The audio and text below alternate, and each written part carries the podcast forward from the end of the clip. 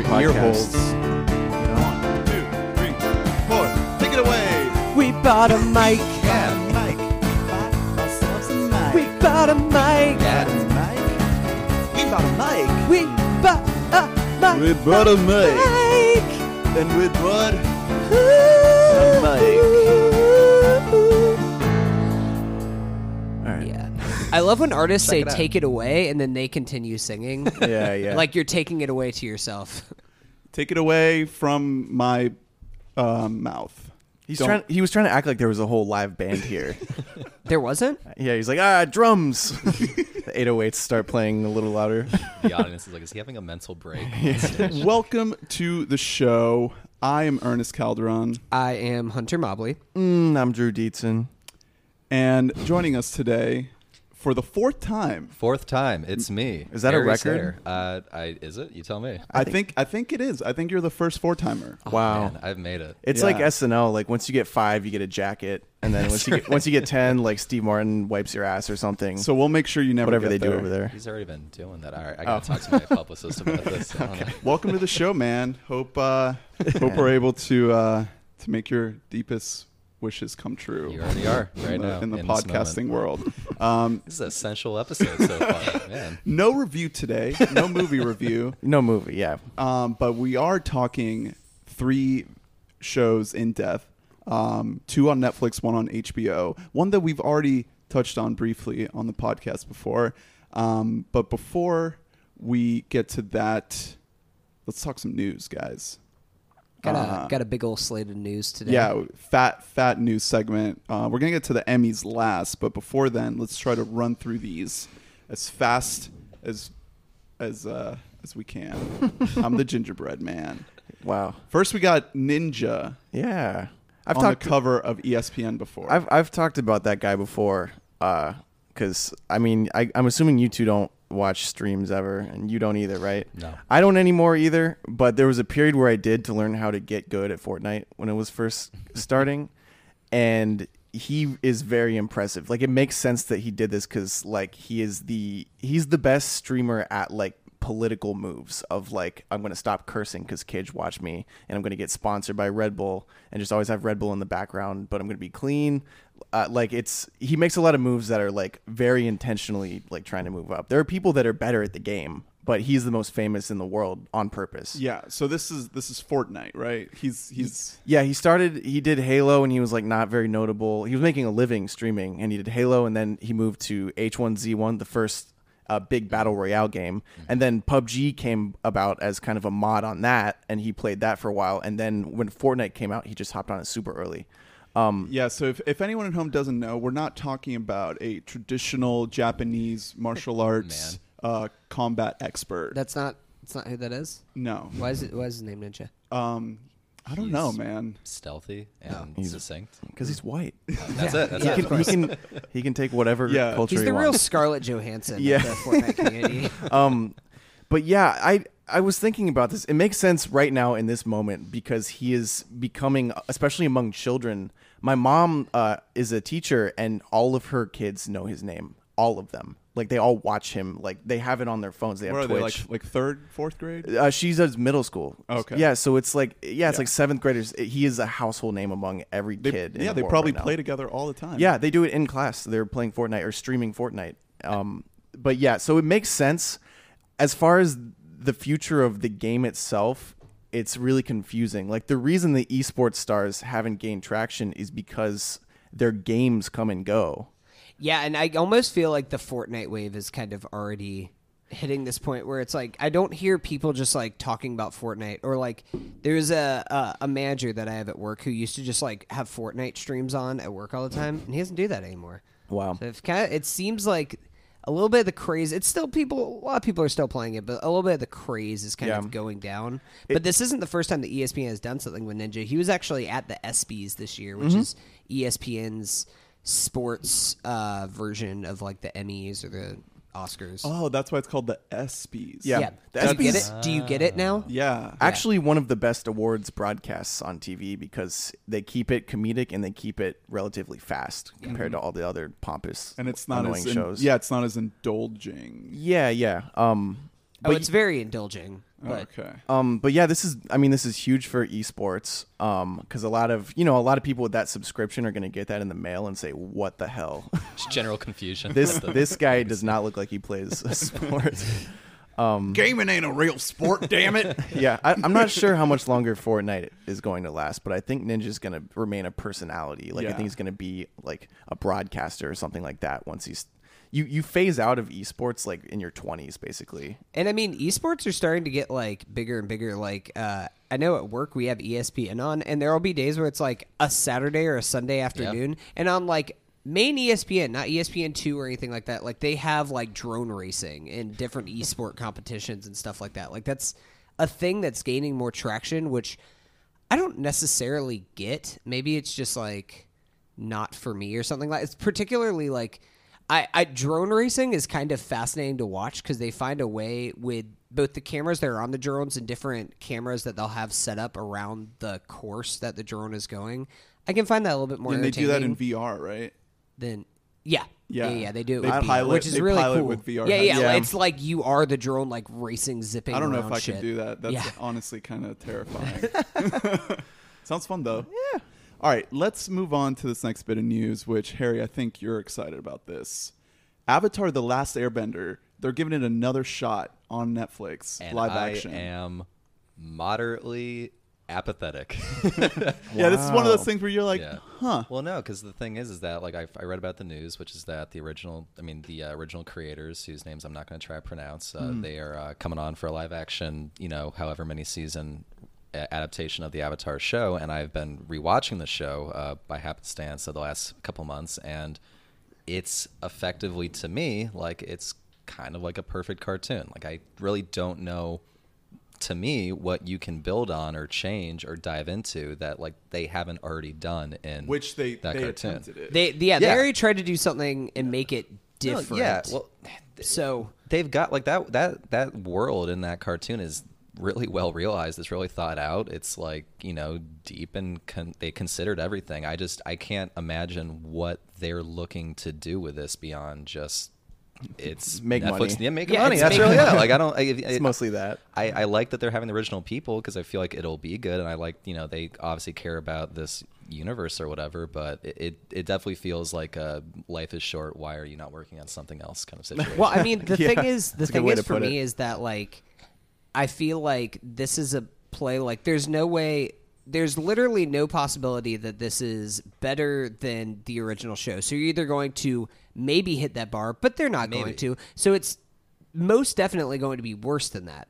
They could try and do something original and new, but M Night Shyamalan tried to do that, and it was horrendous train wreck. What what, so what, what did M. M. Night Shyamalan do that was new besides make a unfunny version of the show? but he tried to like make it more cinematic in a way and make it more of like a shortened cohesive story i feel like it wasn't successful but Yeah. i'm assuming that's what he was attempting to I, do I wonder if they're gonna make it funny because that is a big component of the You- show. you have to, There's a lot yeah. of humor. It's not like a comedy, but No, there's no. a, there's a pretty good amount of humor. Rewatching that show, it's like staggering, like just beyond like how incredible that those fight scenes are, but just how very funny it is. Yeah. and I just How would you feel if they it was like a note for note remake? I'd probably not watch all of it. and Yeah, watch don't something know I haven't why. seen before. No, I, it, it, you know, it's like it's like we're doing an Avatar spinoff or a different Avatar. Yeah, or, like, right. fine. Like, there's a whole world Yeah. on that planet. You know. with like a long history of different avatars. And like Yeah. the first the first cut, the first concept art is like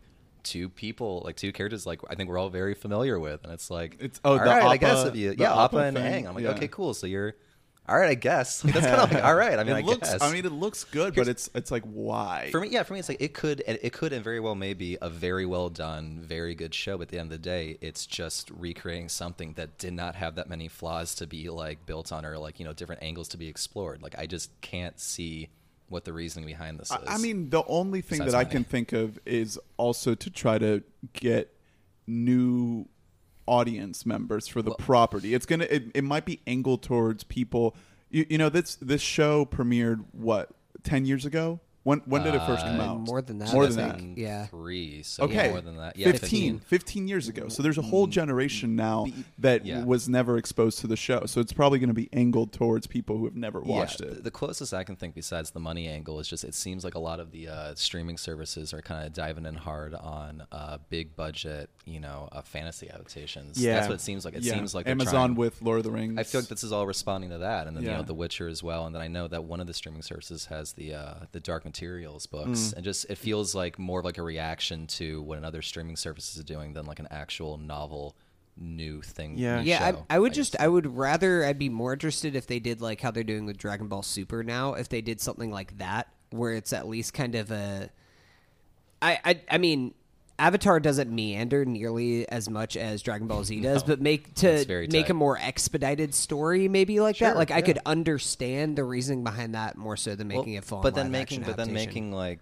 you know a twelve or ten episode series seems to be the exact like opposite. It seems like they're gonna like kind of take their time to get into this world that wasn't really shallow. It seems Yeah. like this is all well yeah, but territory. with okay, so if you look at Game of Thrones, yeah, the reason why that's successful is because they had an amazing series of books Mm-hmm. to base the show off of. It was based on books. This is you're basing a show off of another, Another show. show. Yeah. Or even even the Lord of the Rings, they're exploring a different timeline in in the universe. Or his Dark Materials, there was a failed movie that nobody cared about. So in all of those, there's avenues for creativity and something. Oh, yeah. unique. In this, it's like and I can't you know I can't help but be a little bummed out because these are incredibly talented creators, and it Mm. just feels like you know kind of a wasted opportunity for their for the, for them to do something. Mm. yeah. Well, we'll we'll see what they actually do with it. Um, like it to be good, but let's move on to a little bit of Marvel news. Um, they announced a Scarlet Witch and a Loki TV show for the Disney streaming service.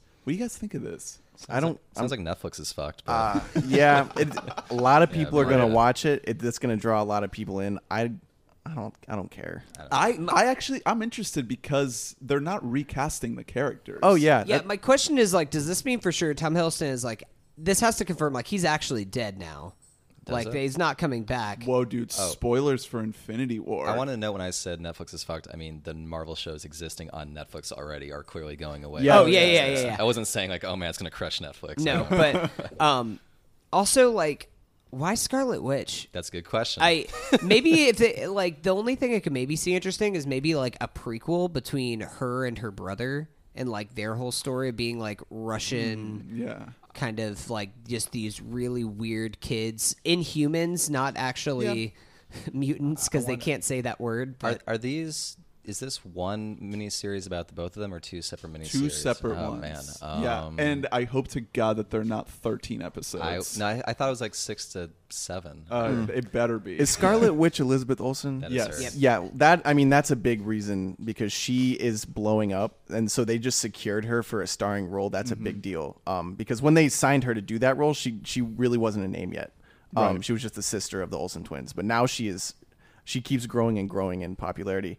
Uh, I'm I mean, dead honest. There's not a single Marvel TV show that I like. Um, there are ones that I'll watch and I'll be like, "That's good." Did but you they- watch Daredevil? yeah, I just don't care for it. Like it's it just all feels like foreplay for movies. Yeah. Like it Is just Is there a character that A you light would be hand job. interested in having his own or hi her own show? Honestly no. I'm fine with having Marvel in my movies. Okay. I don't need them to infiltrate my. it's daily already life. tv basically anyways with the way It that is. everything is so episodic with the films I'm more tired about all these.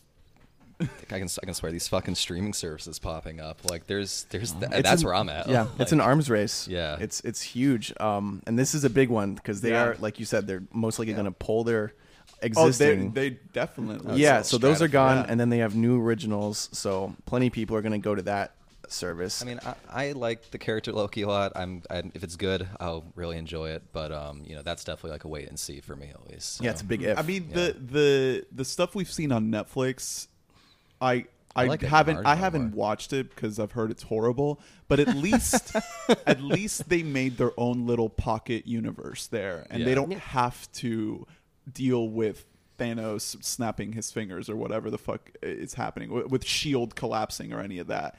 With these, it's like, is it a good thing that they're going to be directly tied to the movies, or is that going to inherently are make they? them less interesting? are they? Do we know that? I mean, I assume. I'm Like, it's assuming the, it's so, the same 'cause- characters. Well, I'm, yeah, Yeah, true, and I'm true, assuming yeah. so because this is also going to be. I mean, like, like Disney and Marvel owned Agents of Shield, and the actions of that show directly tied in with the movie. So I would assume that they would also have a little bit of correlation going on between the two of those things.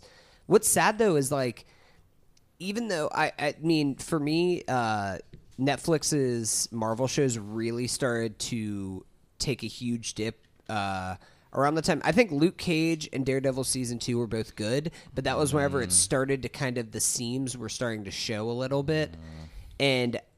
I whenever the first season of Daredevil came out, I really loved like looking forward to what they were going to do with the Defenders and having this whole little small story in the grand scape of Marvel. I thought that was a really cool concept, but it just I mean, I'm never watching that show, but from all accounts, it's hardly even watchable to begin with. It's just a What, The complete Defenders? abomination. Yeah. Oh, Yeah. it's it's fine. I think that I would go. For, I think Daredevil two is fucking terrible, but that's just Really? me. Daredevil Yeah, 2 just meanders a lot. it's more it's of a like- Punisher season at certain points is. than it is even Daredevil. I think I'm more curious about is that you know right now that the Marvel Netflix shows and I think Agents of Shield is under the TV division, which is helmed by uh, Ike Perlmutter. We all know this Yeah. story. Palm Beach native, not doesn't seem like the best guy, but um, so I'm curious if uh, these new shows are also under his. Um, Control, because if so, that's that's why you're seeing this separation separation th- of church I and don't think, state. I don't don't think they will be. I'm I'm me. unsure, but that's a good thought because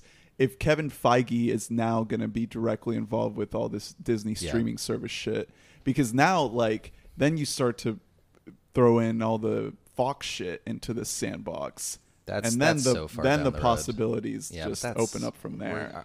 That's like that. They don't have anything planned right now. That's like ten Yeah. years down the road, five. I don't know, but no. I mean, like I think the Netflix shows are for the most part bad. Um, I'm kind of curious to see anyone that's not you know under that. Hey, Daredevil season three could be could be just- good. Could be, yeah. I They- don't know. I, they- I, all of them, all Yeah. those shows just strike me as so melodramatic, and they're lower budget. My city. They're lower budget, so they look worse. That the side characters, you can tell that they paid less for these guys because they're all dark. they're all worse. It's like, how are your shows taking themselves more seriously than your movies? Well, I and they're all 13 episodes at an that's- hour yeah. long a No, piece. m- like, fuck that. my- I'm not devoting 13 hours of my life to that. I really like Daredevil season one, Jessica Jones season one because they are Yep. like tonally different from one another. I think they all start to bleed together and just be like these visually drab, like you know, Mm-hmm. f- you know, just kind of flat uh, shows that you know make me feel like I'm slowly dying, and I just I- like. That's the one thing we watch TV to avoid. Yeah, I feel like- that's to forget the uh, the encroaching death that's coming Yeah. for all of us, and I feel that a lot when I'm watching Iron Fist. But no, it's yeah.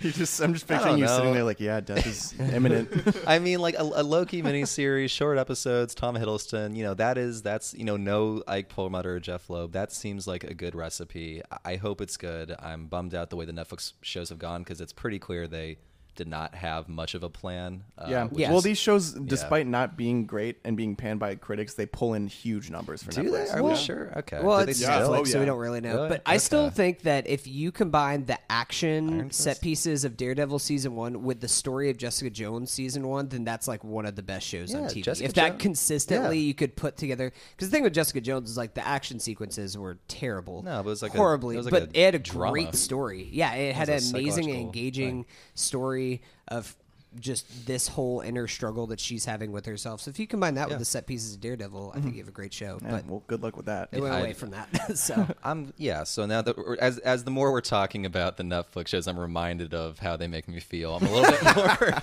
I'm a little bit more okay with the Disney shows because at least that that could be a breath of fresh air, or it could be the same whole fucking thing. Uh, Yeah. Another thing that reminds me of the impending uh, reality of death is Nine Inch Nails music Yeah, yeah. That's on but that's purpose, in like the best kind of Yeah. way. in the yeah. best kind of way. And turns out that they're scoring the new Watchmen show yeah, yeah. cool. on HBO. Which I'm very so, interested in. um, it- this, I mean, this is less Nine Inch Nails and more Trent Reznor Yeah. and Atticus Ross and the the clout that they've gotten. I mean, didn't they win the Oscar for Social Network? Yeah.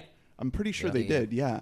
Uh, so I'm really excited about this. I love all of their soundtrack work. I listened to that Social Network Social soundtrack. Really the good. Gone all Girl the soundtrack is It's really good. incredible. Yeah, oh, yeah. That I yeah. I, I, forgot. I don't know how them. you guys feel about this Watchmen show, but I, I, I personally, I Watchmen's like a very good book that I don't, you know, I don't really have any strong feelings for. But like just the, the Did you like the movie?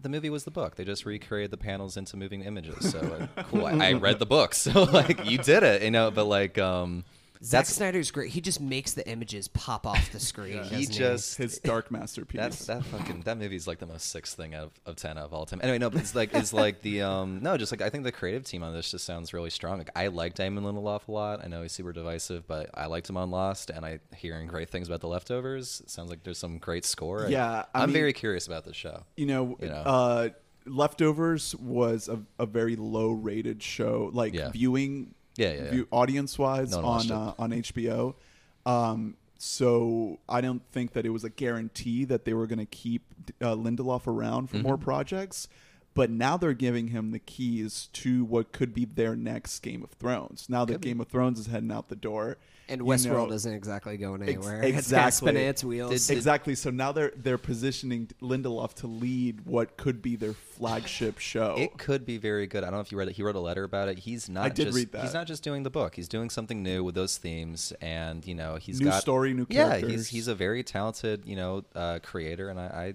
I I'm very curious to see what happens with it because I don't know the fuck it's gonna be. I don't have any idea. but, But, we you know. have a little bit of an idea what it's going to sound like. Yeah. and it's going to sound Very very, moody. uh, moody, maybe a little industrial. I hurt myself today. Um, my my favorite story about uh, the Watchmen comic and movie is that in the comic there's a scene where one character goes to a uh, a cemetery and in the panel the cemetery just says cemetery. It doesn't have a fancy name.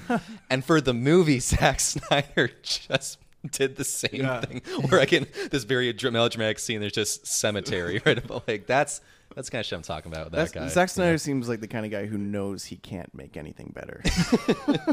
as long as he's just not trying to write. I mean, Yeah. at least there's Yeah. not that. I think he makes visually interesting movies and That's not enough to be No, interesting. no, to and he just No. depresses the shit out of me and everything else. But you know, beyond that, you know, good guys. I think. Sorry I think. daughter. Uh, Dan, sorry. I am, no, That sounded I am. so sarcastic. No, I am. I, really I know, I was. know, I'm I know. it's my voice, man. It just I sounds know. I did the same thing a few weeks ago because every time we talk about him, yeah, so sorry about your daughter. like sorry, I about don't like anything you do. I think oh, Watchmen is his best movie because he didn't try to deviate from the material. He literally just Oh, adapted I- it exactly. I th- I think 300 is the best because it looks really nice. But like Watchmen was like. I was very excited for that movie, and then I And it saw was- it. it and I was was like, very I was like, yeah, no, I was like, oh, you, yeah, that's the movie, that's the book. You, you made I- it I, uh, again. I, I Like- rewatched The Dark Knight recently, and I popped in my dated DVD, and one of the first trailers in that DVD is the, Watchmen. is the Watchmen. It's a good trailer. That was a good trailer. Great trailer. with uh, the uh, Smashing Pumpkins. Yes, yes, I love that trailer Yeah. when I was young, man. Uh, that was great. I, I remember it, it brought back a lot of memories because I remember watching that trailer a lot. Yeah, no, that, that, was, was like a, very, a great trailer to have in your Okay. internet repertoire. formative. Here's here's the move. This is free advice for Zack Snyder. Okay. Just make trailers. Yeah, I'm serious. Yo. he wasn't, wasn't he a music Yo, video guy? He would be the Yeah. best. He would be the best trailer Yeah, he- director Wait, of all no, time. I'm sorry. His best movie is Dawn of the Dead. I'm wait, are we? Like, that's Oh, like the only movie forgot that I actually enjoy watching uh, on like an action. Yeah. yeah, still, but like Yeah. compared to the I other mean, stuff, I mean, just again, he didn't. He didn't write that movie. No, it's it's true. t- totally just a reboot from Romero's. Just, yeah, Just make trailers, man. yeah. And of course, of course, I'm like, oh man, Zack Snyder, he was too slavish and faithful to the original Watchmen. That he makes his own fucking Superman movie. I'm like, yeah, not it's like that. yeah, and it's like, Don't- "Sh- Zack, you No, shut up. yeah, Zack, just go back to the other. Shut the hell up. Guys, know, breaking news: Zack Snyder just replaced Cary Fukunaga as the oh. director Oh, of no. James Oh my Bond. lord! I mean, is that Well- the next item or? Yeah. Yeah. Just kidding, he didn't, but he uh, probably will. He might. be say, is, is, is anyone thinking that Cary Fukunaga is going to get to the end of this Okay, production? yeah. What's Like, the anyone? over under of, of this movie actually coming So out? let's think about how many projects has Cary Fukunaga left already. He left it. Yeah. He Well, left he left True Detective two. True Detective first. two. Smart move. Don't yeah, Then don't blame him it. on that one. He left TNT's The Alienist. Probably a good move by him. TNT. Is Yeah. right What there. the fuck even Um, is that? What's What going with that?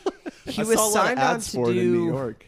I'm impressed that you know that, Hunter. yeah. Oh no no no no no. I knew I knew about him leaving the Dang. Alienist. Oh, and uh, Beasts of No Nation. He's Well, got- he's no, got no, an no. He didn't leave pulled that. up. Well, he like he was originally going to direct that movie, Was and he then really? over creative differences. no, he dir- he did direct it. Well, I, maybe he we just sure? had some problem with it. I knew that there was beef behind the set of that movie. Did you guys know But- he's hot? Yeah, Dude, he's a good-looking guy. fucking hunk. I was looking at the he- phone. He's a good looking he guy. won the Emmy for directing True Detective, and he Yeah. went on stage with like two long braids. I was like, "Wait, what? That Man, guy put- directed?" Put that guy in front of the camera. Am I right? Let's talk about a hypothetical James Bond movie starring Cary Fukunaga. Yeah. Starring and it's, directed it's by gonna him. be it's gonna have a lot of like um really psychological Nice pensive long- monologues Nice long takes. Mm-hmm. So, angst. In theory, I think that this is incredible. However, they just fired Danny Boyle due so to creative differences. So, how likely is it going to be that Cary Fukunaga delivers the finished product? I really? mean, Isn't he the first American that's been? Uh, Yeah. that I think that's I think that's way bigger news than the director himself. I'm kind of shocked they did he's that. young Yeah. and this is definitely gonna be the biggest thing he's ever Yeah, made to be clear, I want to see this movie very badly. Yeah. I just am like, It'd be cool. It wouldn't be like you know. I have I have two other picks for who would be great directors for a Bond. Uh, Christopher McQuarrie.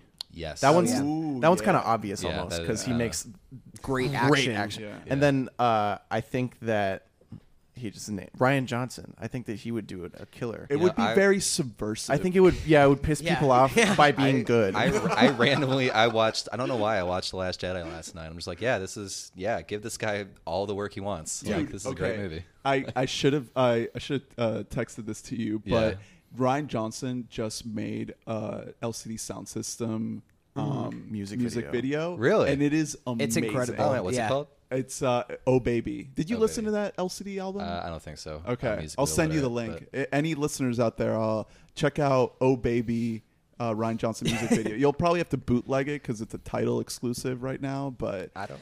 Yeah, I don't want to be a bummer. I'm just waiting for this fucking next James Bond movie to leave to come out so that uh People Mc- can so, stop talking so, about so that. Daniel Craig can fucking bounce and we can get someone new. Yeah. in here. I'm kind of like, all right, let's just whenever Idris you're ready. Elba in there or Sure, yeah, get like an Well, old. did sexy you guys James did you Bond guys or- know that um, Rian Johnson is making a movie with Daniel Craig? No. Yeah, yeah. It's it, it's going to be a small little thriller Ooh, action yes. Star thriller. Wars Episode 10? Yes, that's it. No. I've heard about this. I just didn't know that Daniel Craig Yeah, was in it. I think it's called Knives Out. That's all we know Cool. about it, but it's happening. Well, I just want I just want him to keep getting work because I like what he does. So Yeah. keep at it, man. yeah. He's good at everything. Anyway, Fukunaga, yeah, you know, um, I, I don't think it's gonna happen. yeah. Yeah. That's all there is. Just They, they really happen. just need to get just a very straightforward. They need to get like a Ron Howard type. you know, if they ever want this movie to actually come out, somebody who'll just go in there, just do his job, and leave. or Oh, even like you were That's the talking about action depressing directors. Another person who I thought of who also has a background in Mission Impossible movies is Brad Bird. I feel like Brad I Bird still would be good. maintain Brad that- Bird should be doing. Yeah, that's. a I great think that idea. because he could add a layer of like humor to it while also being showing Yeah. that he can. Incredibles Two is the best Direct. James Bond movie Yeah. that's come out. In yeah, this decade. yeah, it's a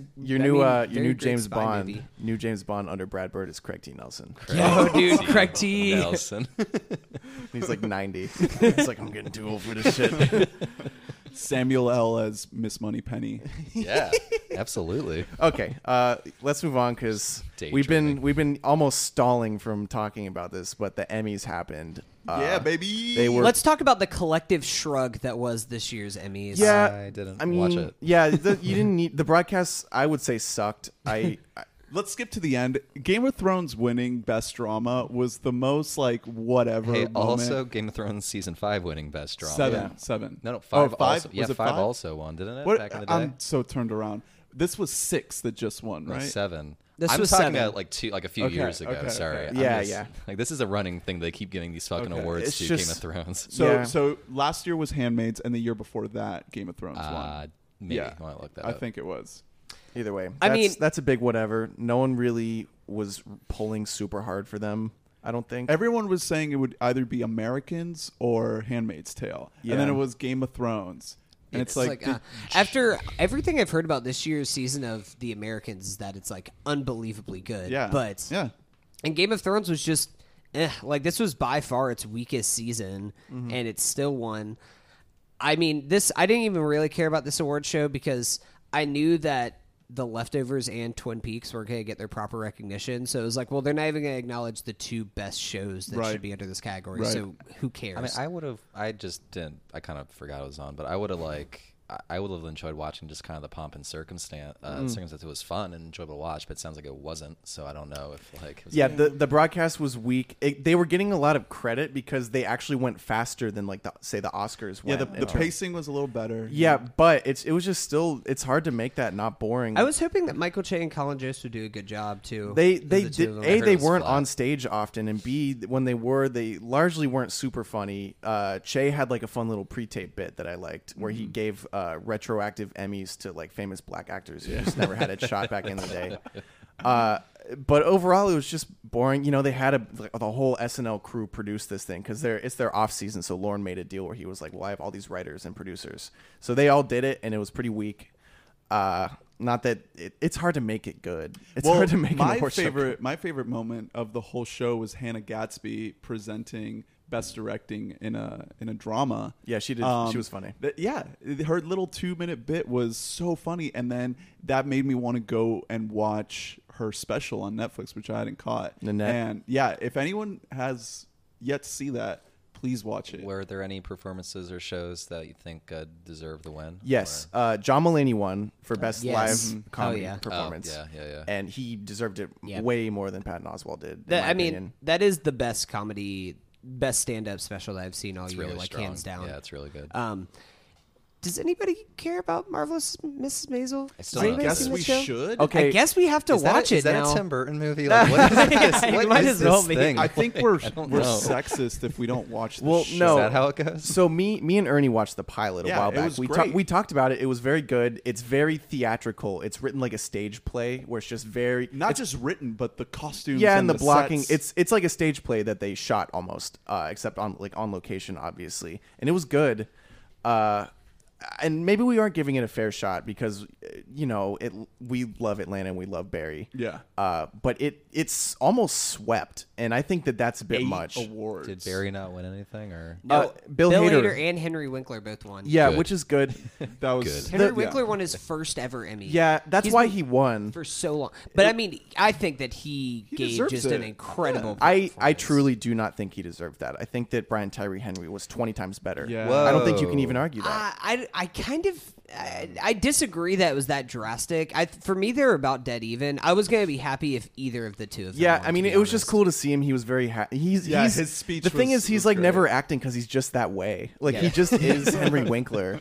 Um, Well, I want to be on record to say that Barry is a very good show. I'm glad that Hot Bill take. Hader won his award. I'm very yeah. well deserved. I was mean, 'cause thrilled. He won it. He, I mean, he won it for uh, acting, but he also created and directed and wrote a bunch of I, it. I agree with uh, you about um, uh, Brian Tyree Brian Henry. Tyree Henry uh, probably earning that more though. I thought Henry, Henry Winkler did a really good job. Yeah. I wasn't like, oh, this is the performance of the. Uh, Yeah, he did a great job, and it is cool. Sometimes you just you give a legacy Emmy. Yeah. He's he's been on Yeah. TV specifically, like not movies. He never he barely even got into movies. He's just been a TV star like on and off for forty years. The So funny thing is, like, you know, considering where that season leaves off, you know, you could easily imagine him giving like a fucking knockout performance next season, just dealing with kind of that grief, or whoever knows how it's going to go. But that I could see that being his that's winning that's actually true because next know? season's going to get dark. Like Yeah. definitely. Yeah, no, So one of a my comedy, main things, though. It is. I knew that it was going that this was going to win, but the fact that the assassination of Gianni Versace actually won a lot of awards too. I was very happy with Darren that. Criss, I'm happy with that.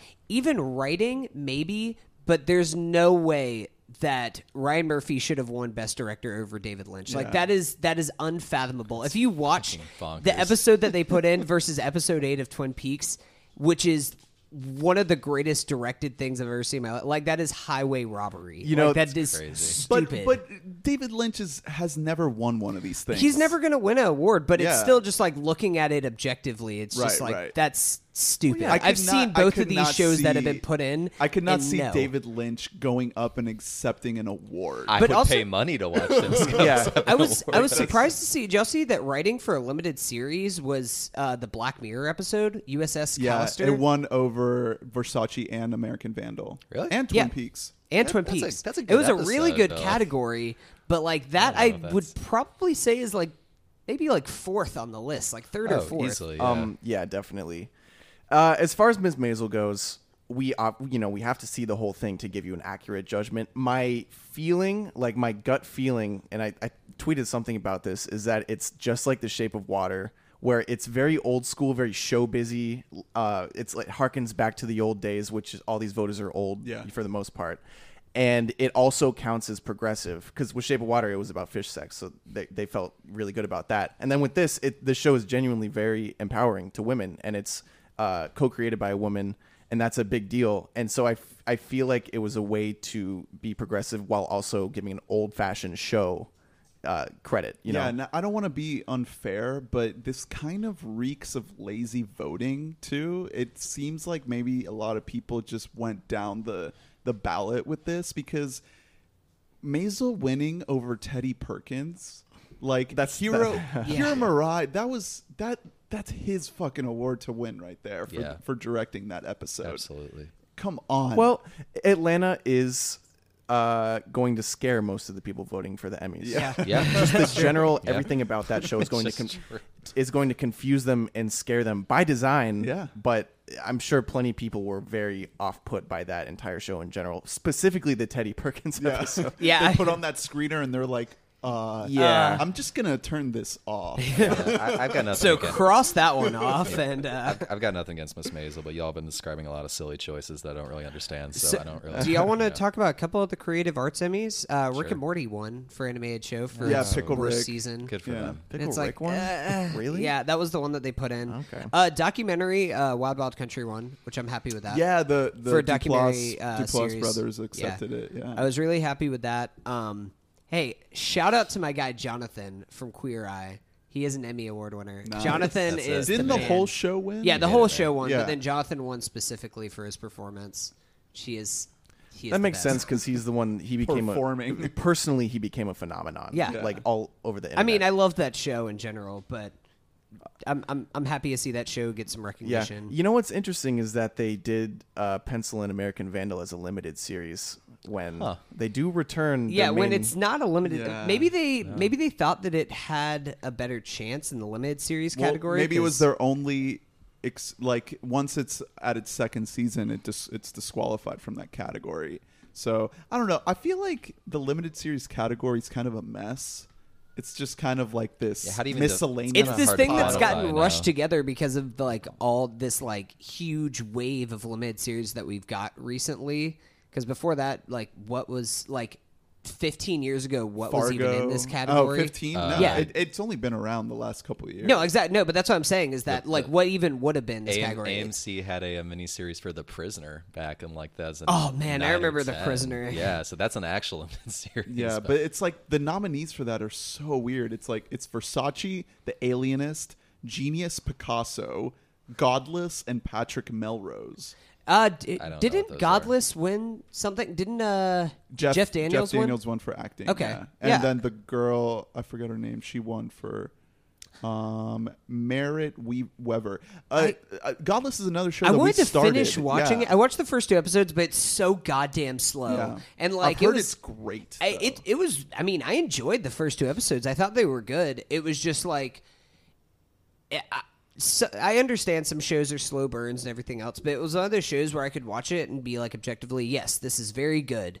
But I had no desire to keep watching it. Like, it's not a bingeable show, in my opinion, whatsoever.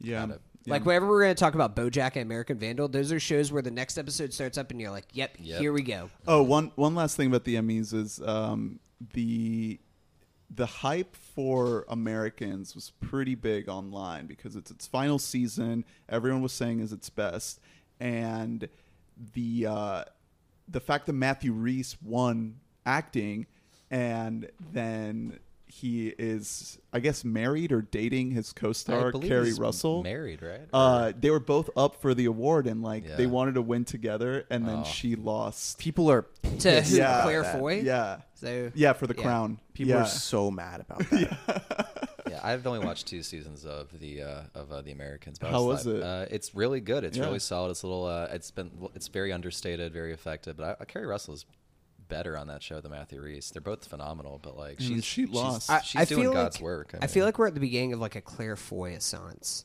You know what I mean? Put money down now. I'm Claire ready. I'm Foy ready. I'm says. investing in Claire That's Foy. stock. Yeah. What are you, a clairvoyant? Yeah. oh, We'll be, I mean, we'll be right back. She has the, she has the Gotta- sequel gotta pick to the uh, bodies Girl off the the Dragon floor. Tattoo coming out this year. She's Oh, gonna be in jeez. First Man. Oh damn! She was okay. already in Unsane this year. Like 2018 is coming out big for Claire Foy. That she was the main person in Unsane. I believe Huh. so. Let me. Interesting. double All right. Any anything else about the Emmys? nah. All right. Let's Fuck Game of We can Thrones. chill. Go on. let's move on to a little album that came out this week or last Lizard week show. actually. Uh, Room Twenty Five by Noname. Mm-hmm. This is her second album, follow up to um, Telephone. Telephone. Yeah, uh, Telephone is an album that I, you know, I talk about pretty much every chance I get. Great album. It's, yeah, just personally, not from like a critical standpoint, even though it is great critically, but it's one of my top ten all time just to listen to in general.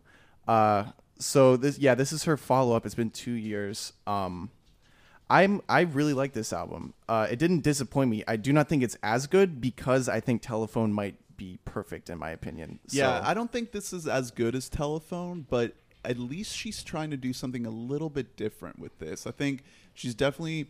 Uh, I mean, I, I I know her lyrics have always been very poetic and personal, but I think with this, with Room Twenty Five, she gets even more poetic and more personal. A lo- I really, mean, really opens up. a lot yeah she's a lot more pointed uh this album has more anger to it uh it's less of like a cozy blanket of an album it's more the beats also kind of reflect that some of them feel like they could be on telephone but then you get a few that are very uh energetic and like with strange percussion and frenetic yeah, a little more experimental here. yeah yeah One thing I definitely love about her is that I mean she sounds unlike anybody else who's making music right now. Like that's one of the things that kind of first drew me to Noname was that like her flow and her voice is so unique, and it's not like whenever Cardi B started to emerge on the scene, people started like tried to pit like her and Nicki Minaj against each other because they're like there can only be one girl rapper that I listen to, but like Noname is so different from them in that she is so well, she's poetic. so much better. But yeah, well, I mean, she's more of like a true poet in that sense. Like she isn't about making singles that are going to play on the radio or anything like that. Like nothing that Noname has ever produced has ever struck me as this is going to be a hit. This is going to be a banger. Yeah, like that's just not. not. her kind of music. yeah she's just playing a different game than those Um, others I really love the song "Self," the first song in the Mm-hmm. album. I think that's great. Uh, also, I wanted to look up what the name of the song was. Don't forget about Don't Forget me About Me. Yeah, is, is a, a heartbreaking, great, great song. heartbreaking song. Mm. Every time I listen to that, like my heart just sinks a little bit, just thinking this poor girl is just like really like kind of bleeding all over this album, like really, really raw Yeah. and honest and personal. Yeah, there's there's more emotion on this album, definitely. Yeah. Um, it's another good thing that she does and continues to do with this one is she gives spots to all of her Chicago like rapper friends that you don't hear really anywhere else. Saba has kind of made a, a bit of a name for himself. Uh, Phoelix, who also raps, but he produced the entirety of Telephone. He produced most of this album as well, um, and did a great job. And then this guys like Smino. There's a couple new people on this album too, but they're all it- Chicago. It's it's really cool because it's kind of like how what Chance did for her on Acid Rap with uh, putting her in um, Lost. Yeah, which yeah. at that point she was still going by Noname Gypsy. That was before she even dropped the Gypsy her name. she, just went by she straight No sings Name. the refrain in that. yeah, and she She has, has a a verse, verse, in it. yeah. Okay. Yeah, she has Yeah, a verse yeah, in I that song too. that, yeah.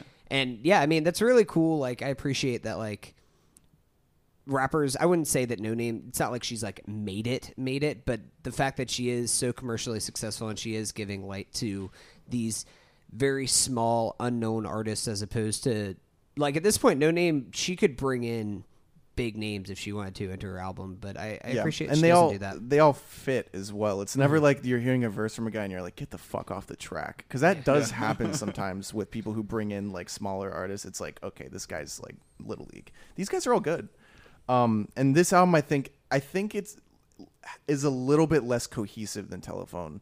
Uh, Telephone had the thing I always look for because it's the hardest to do, where every song sounds different, but they fit under the exact same umbrella.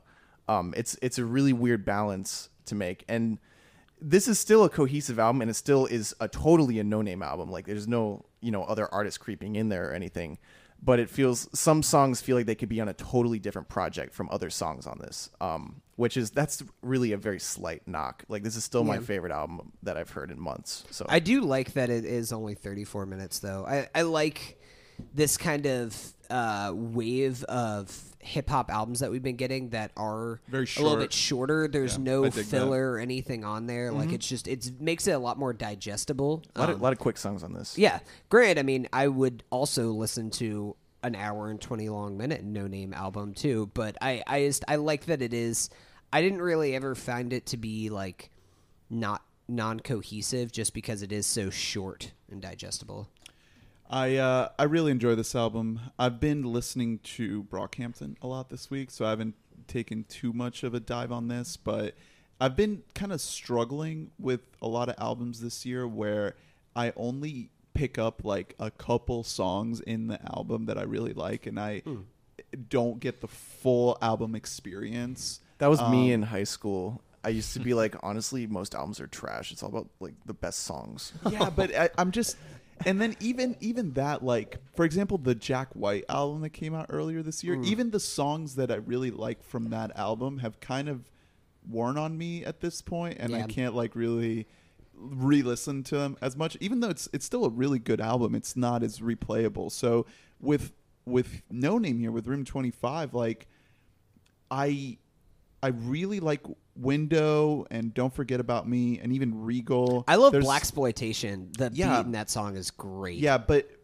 nothing here stands out like yesterday. Like there's no yesterday on this Mm-hmm. album as far as I can tell. Ace Ace maybe, like that's a solid song, but um I don't know. It's it's really well made. It's really good. I I, I think that I really appreciate her doing something a little bit more experimental, a little different here. Um I just dude that Brockhampton album came out and that's taken all of my attention. We're gonna right talk now. about that next week. Uh, Yeah, So just shut, to- shut the hell up and just a sneak peek. It's really fucking good. It's a little. It's a. It's to to your point, Hunter, about like enjoying the fact that a lot of albums have been short this year. Totally agree with that, and I think the new Brockhampton album kind of suffers from not being that. It's Yeah. an hour long. Okay. So it's not like it's bloated because an hour long album is a totally common thing. But it's like this year we've just been used to really short Yeah. albums that it's like it kind of The, all the Kanye records like spoiled us with like 22 minute long run times for an album. also, Kanye's apparently coming out with even more music before the year ends. Did you guys hear about this? Yeah, yeah. Yeah. Apparently, there's a there's still don't another there's believe like it. a Yandhi thing coming Oh, out. What is yeah, this? Yandhi. yeah, there's a Yeezus sequel. There's a Chance project sitting on some hard drive. There's a bunch of shit on hard drives that are like somewhere like in the South Pacific. or He's gonna scrap. He's gonna scrap them and start from scratch. His Chance album is he's gonna cut all of Chance's lyrics. Yeah. and just make it him. yeah. Um, but yeah, Cool. we'll get more into Brockhampton next week. Um, Any last thoughts on this album? I need to give it more of a listen to uh, to really dive into it to see if it'll make my cut for the albums of the year. oh, it's but it's making my cut. I'll tell you that. Um, I think it's incredibly solid. It's a great follow up. It's not. It's definitely. I would not call it a sophomore slump, which is good. Yeah, I, I don't think it is. Yeah. I think it's definitely um, noteworthy that she is trying to evolve and that she's digging deeper into these more complex themes and not just trying to make like a fun, happy kind of pop leaning album and that she wants to get a little bit more political, a little bit more serious and you know, really try to kind of push what her music is about. Yeah. Uh, all right, you guys want to take a break? Yeah. No. Well, I guess we're here until we die. Then I mean, Let's take a break, and we'll be right back.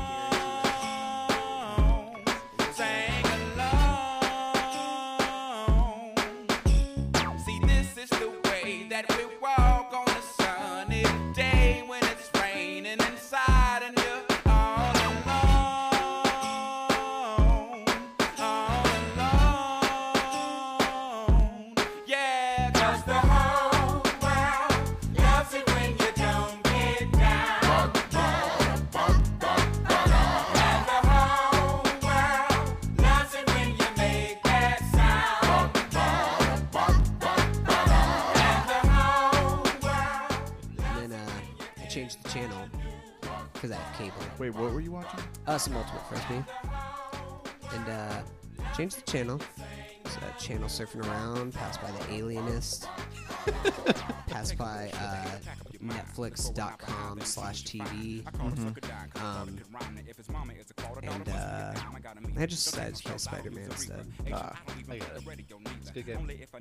I was, there was a joke in there somewhere, but it's, it's I think the joke is that we keep talking about the fucking aliens. which I don't know. I love that. Dude, the show. Alienist was seen it. Emmy Is it good? nominated. Is, it- is this a real show? No. Emmy Okay. nominated. That's crazy. I don't know. It's like when we talked about *Halt and Catch Fire* every week. It's like, people are like, that's not a real show. You can't prove That it's was real. that was a lot of people's introduction to us.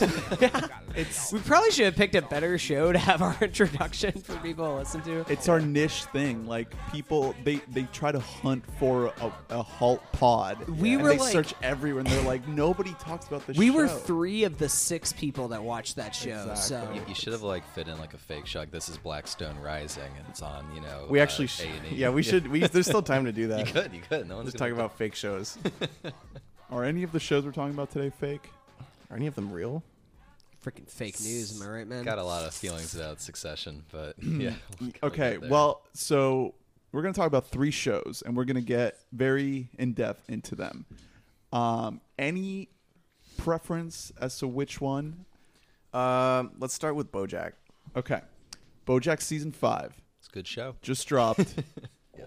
I finished it last night. I have thoughts. Okay. I have thoughts, guys. What, w- give So- me one thought. So let's kind of go around and give our overall thoughts, and then let's do a little spoiler section. So if you wanna, if you wanna skip to the other two shows we're going to talk about, we're going to talk about American Vandal and Succession. So you can just skip to that. We're going to do no spoilers, spoilers for each one.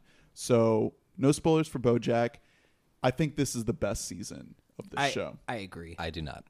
I that I think that throughout the show there have been some standout episodes like the underwater one or um, even the one where um, in, at the end of season four where it's like his mom's perspective of her dementia. Time I think that's a that's a standout episode. But I think season five is the most like kind of ambitious and just overall successful, cohesive story that the show has ever done. I loved it. I thought it was brilliant. I I completely 100% agree with you. Um, I the first, I should say the first season of BoJack I liked. Second season I really enjoyed. Third season kind of took a dip in quality for me. Um, I thought that it meandered a little bit too much, and one thing that I think early on the show kind of struggled with, at least for me personally, was both having the A stories and the B stories uh, work together to advance the characters in an interesting way. And I think that season four and season five were when everything came together. It seemed like these people were actually progressing as characters, not in a positive way or in a negative way. It just kind of it furthered the evolution of what we know about these characters in a more interesting way. Um, and I love how this show constantly subverts my expectation of maybe now everybody will be good people, and it turns out they're Well, not. We're no. all full of shit. Spoilers for uh, American. I was Vandal. gonna say, yeah. but I kind of like that it's not a show that is ever trying to have you personally relate to these characters. It's not a show that there's a good guy in it because there are no real good guys and bad guys. We just are who we are, and we're trying to do the best that we can. Yeah, I for some reason I remember starting kind of low on BoJack, uh, but I think it is uh, one of the most consistent shows out there. Uh, I haven't noticed like a super big dip. Uh, over time, it it has become Netflix's most acclaimed show, I think it deserves it. I think it is Yeah, the and it best does. Netflix It's, it's the best Yeah. Netflix show. and it's yeah, the consistency is amazing because there I you know there are a couple issues I've always had with the show, and they remain the same. But there are a lot of things going for this show that no other show really has. Um, with a show like Nathan for You, I I talked about how it's so good because there are four different sources of comedy, and this is a show that has the same deal going on, where you're getting low comedy of animal jokes and all that, and then you're getting like high comedy, and you're getting like actual Heavy alliteration. yeah. comedy. oh yeah. I love You- yeah. There's there are a lot of word jokes, a lot of like writer heavy jokes, and then you get like genuine character drama. Um, and there's a showbiz parody in there, and then there's a self-aware television show in there. Mm-hmm. So you're getting all these different sources thrown at you, and that makes it a really original show, if anything.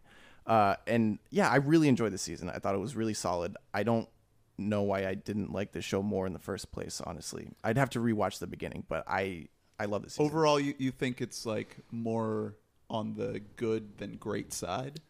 I think it was. Uh, I don't know. I don't know what I didn't like about it. There are certain Is it times. because it's a cartoon? no, I shut the hell up. First few Sure was the one who made the pitch to make a Uh, live action Avatar: The Last Airbender show. I don't want to. The first few episodes of BoJack are not good. Like yeah, yeah, that's season why it starts one. out. Yeah. It starts out slow. Maybe that's what. I'm remembering. Yeah. I just haven't seen it in so that- long. Well, That's probably it. for me, you know that classic Harry Sayer hyperbole, but no, this this is easily the best Netflix show, and it's one of my favorite shows of all time. Like I really, Yeah. really like it. It's been a just it's been my favorite show year in year out, or every two years with their schedule. But this season, it's very interesting. I find the season super, super interesting because I don't think it's their best. But what I in so basically, I think what makes this show so strong is that it's very honest about some pretty broken people. And, Brutally. you know, I don't want to get into spoilers, but a big part of what this season was was dealing with, uh, you know, relapse or failure to break out of certain patterns. And while you know, while episode per episode, that's some of the best stuff they've ever done. Ultimately, you know, from like a narrative standpoint, you're watching characters regress or stay in place, and that's not incredibly satisfying to watch. It's it's a problem that Mad Men had in later seasons. Mm. So I can watch each episode thinking this is some of the best that they've ever done. Like they're on the top of their game. They know what they're doing. They're just being very creative, being very inventive. But ultimately, where that season ends, it doesn't feel like there's a lot of narrative progression. And there really shouldn't be if this is being an honest show about a broken person. Mm-hmm. But it, it left me with a bit of like a uns not like an incredibly unsatisfied feeling, but like just a little bit of like a little bit of hollowness on the edges. I'm curious. What So- is your favorite season? uh, uh, three or four. I think th- three is just as good as two or four. I just I think three three was just when it was like just you know we, we- can we talk spoilers for prior seasons or is that not yeah, fair? whatever. Yeah, yeah. yeah I mean that that was the season where BoJack was just burning every bridge he could find. And well, then- yeah, that's when he goes on the drug bender. Yeah, the with, drug bender, yeah. with uh, Uh, this Sarah. Lynn. Yeah, Sarah, that I thought all of that to kind of all, everything that finishes out Yeah. that season is so brilliant Yeah. because you really get a sense as to how self-destructive this guy is Yeah. Yeah. to the people around him. and and then season four is doing a lot with you know how family can Yeah. warp you and break you and then you know i agree this i think some of the uh, kind of the side plots weren't as strong in season four but i think the main central thing with bojack was incredible i think it ended on you know a moment of hope and Yeah. then season five was like The fir- well that was a nice moment but you know, exactly the last epi- the Yeah. last kind of moments of season four you're like you, for the first time you feel like Maybe- you're getting a happy ending And then season five is basically saying, well, this is a man with serious, serious problems, Hmm. and people, you know, they're, they're, it's honest and it's true is that people don't improve that fast or that well, and it's a very honest thing. But in the terms of like a TV show where you know we're wired to expect some kind of narrative progression, we didn't get that. Now I know that's a fair criticism. But that's just how I felt. Well, I, I think what makes what makes Yeah. season five so good is that the show has been so consistently great Mm-hmm. that it needed to do something to kind of, i even though it was at such a high bar, a a high level, Mm-hmm. it needed to do something to kind of break its own monotony. Mm-hmm. Even though that's like a monotony of excellence, kind of hard Yeah. to describe. But Well, like no, when a show when a show is just like really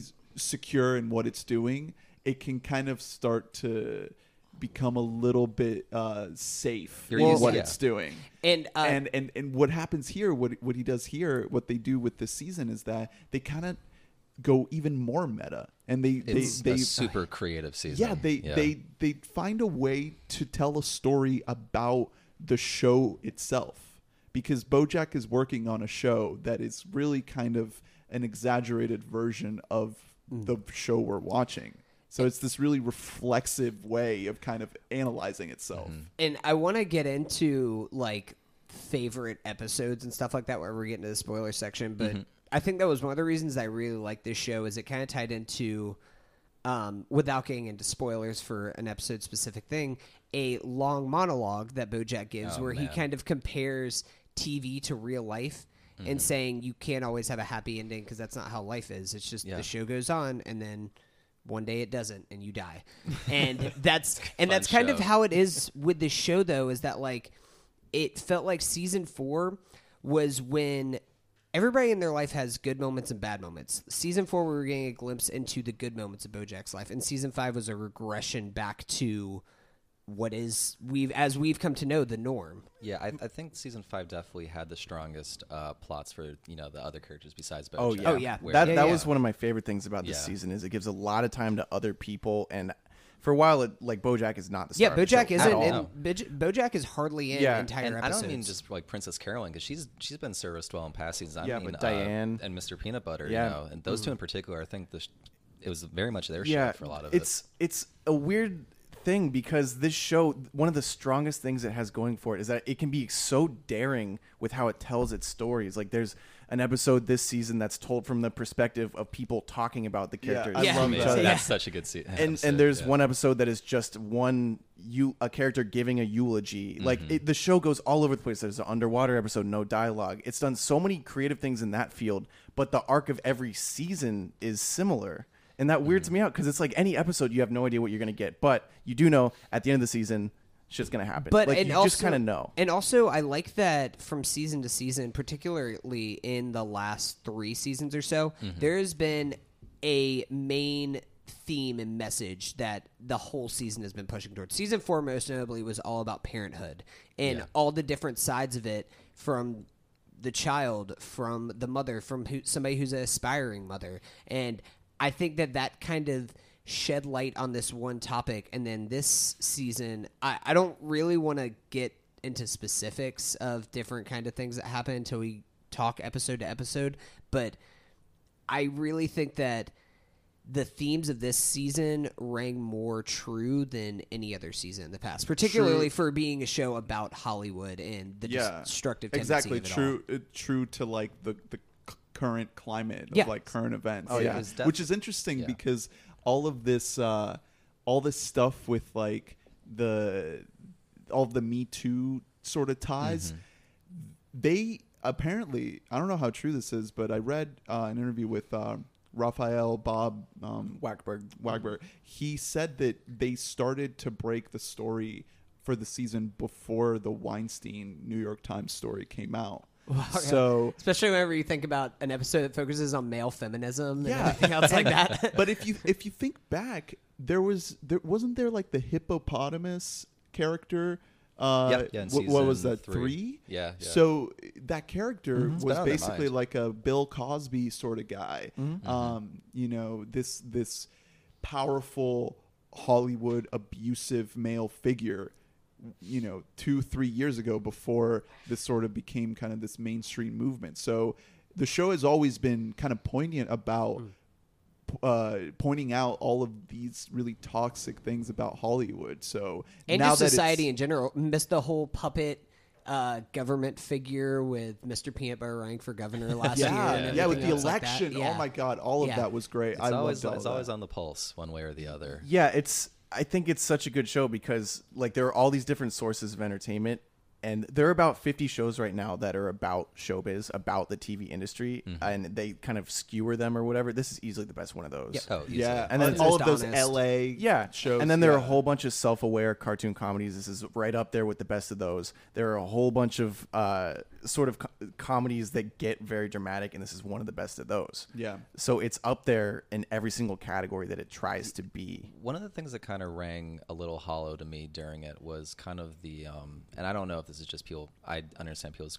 uh, interpretation of it, but basically how the uh, the Netflix stuff about the uh, a Philbert and the anti-hero uh, thing, and Diane kind of sums up later. She's like, if this is just a TV show about a really shitty person that we all get to watch to feel better about ourselves, I don't want to be part of that. Now, you know, that's that's like aimed at every third Netflix show, but Yeah, like I don't Really, Ozark. I never really saw it like as a critique of BoJack itself because I never kind of looked at it as a show where you like. I think that's what that show's power comes from is being able to relate to at least one character's mistakes or yeah imperfections. well and that's why know? the show is so good because it, it floats around with Mm-hmm. like different characters, and that's why you don't get. I mean, at least this season, I didn't get sick of BoJack because we, we didn't see him that much. Yeah, because no. if we do see, there have been a couple seasons where I was like, I, I'm I've had enough of him. Yeah, and okay, I, yeah. as- and my only like I think this is like a nine out of ten season of Mm-hmm. TV. I think my only critique is something happens in Ep eight where you know shit f- starts going down. Now I just kind of looked at my watch. I was like, oh, is it episode eight already? Like, Yeah. I just, you know, you just know it's gonna happen, and that's fine because the whole rest of the show is very unpredictable. Yeah. Um, but yeah, it's just it's kind of funny to me. Like I've never seen a show so so creative that is one thing that is predictable. Eh, But that's kind of that's just structure. You know, you got to structure your story. It's the basic idea of having conflict lead to a climax Oh, I know. and then resolution. Yeah, what I'm saying is that they do away with that on an episode to Right, episode right, basis. right, right, And then right. they, but they still have that. That's not a huge knock at all. Like it really isn't. I, I think the, just the fact that it is on Netflix and it is so readily bingeable with the short episode length that that kind of really really works for me because I Oh, yeah. I consumed this season in kind of just two sittings. Mm. I watched one half one day and then the other half the other day. Mm. So it just really worked to be able to kind of experience the whole story in a really condensed fashion just because of the way it, it, it's structured. It's it's just an interesting season for me, where each episode by episode, it's incredibly daring and clever and creative. But then, uh, at least for me, just the broader strokes of where the characters went. Mostly BoJack. Uh, I actually really liked what they did, Mr. Peanut Butter. But from BoJack, it just you know it, it purposefully was reminiscent of things that have happened in other seasons, and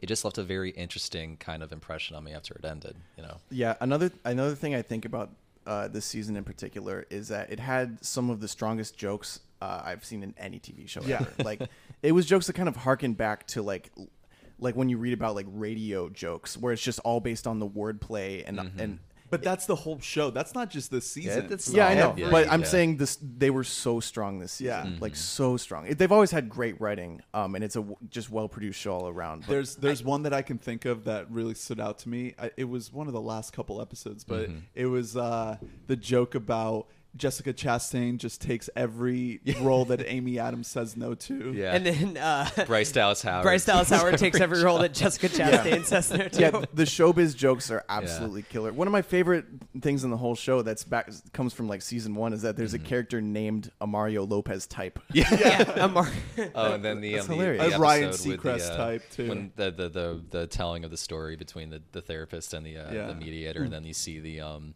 the showrunner who's the dolphin, and on the walls it just says like eek or dolphin noise. yeah. yeah, yeah. So, um, we a get- couple underrated uh, MVPs this season. One, I really wanted to shout out Gina. 'cause I thought Gina that was who I was gonna say. incredible. She like, stole it. As a new character being introduced in the fifth season of the story, I thought that her whole arc that she had with BoJack was incredible She's as the co-star from of the show. um, from Brooklyn Brooklyn Nine-Nine. Nine Nine. Yeah, yeah. yeah, Um, and also, just shout out to Jessica Biel for playing herself. I can't believe she's She There played herself, yeah. and she makes fun of herself so goddamn much. She much. sets herself aflame She's- every time. and it's incredible. like I, so many people in Hollywood are so up their own ass that they would never do a show like this. Right. But the fact that she's so willing to laugh at herself and talk about, like, there's uh, uh, an episode. Um, The party it's episode. The, the or- yeah yeah yeah, it's a Halloween party episode. Yeah, yeah. In which it's 2004, and she's just like, "Oh yeah, that's the worst mistake that I've made in my life up to this point in 2004." yeah, yeah. Should we? it's so great. Like nobody else would actually Or even do in that. season four, the episode where the house crashes Yeah, on yeah, the yeah. ground and they're all. people. Yeah. fire is our god now. Should we? Uh, should we get into spoilers? Or Yeah, is yeah. everyone? All right, spoilers for BoJack season five. Let's do it right now. I'm curious about a rehab season, or I'm curious about them skipping past a rehab season. I don't know. Yeah, I want to see It'll probably be like a two or three episode arc. It could, I don't.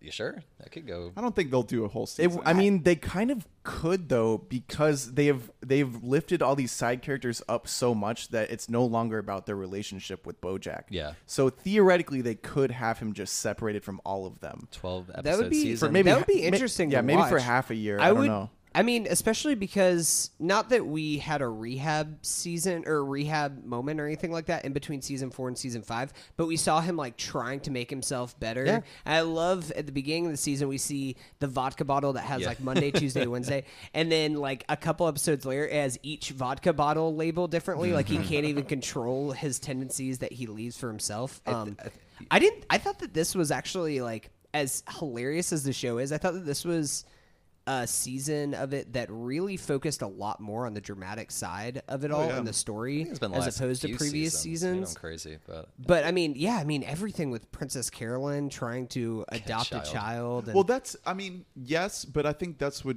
Drew you were trying to get at earlier. That each season kind of culminates in the dramatic Yeah, thing. but- so you have in two, you have the him going to New Mexico and trying to rekindle his relationship with that Woof. with uh, um, Olivia Wilde. Yeah. um, after that, the show remained pretty dark. it's kind of hard to get at. Like it was a little that, more 'cause- lighthearted I lo- before that, and past that. I love point- how that comes back. yeah, to I was because I, I was really wondering. yeah. Like, it felt like it was such a loose thread that was out there. That this huge thing that needed to be tugged on from like that is and this the show's story been like a couple years ago at this.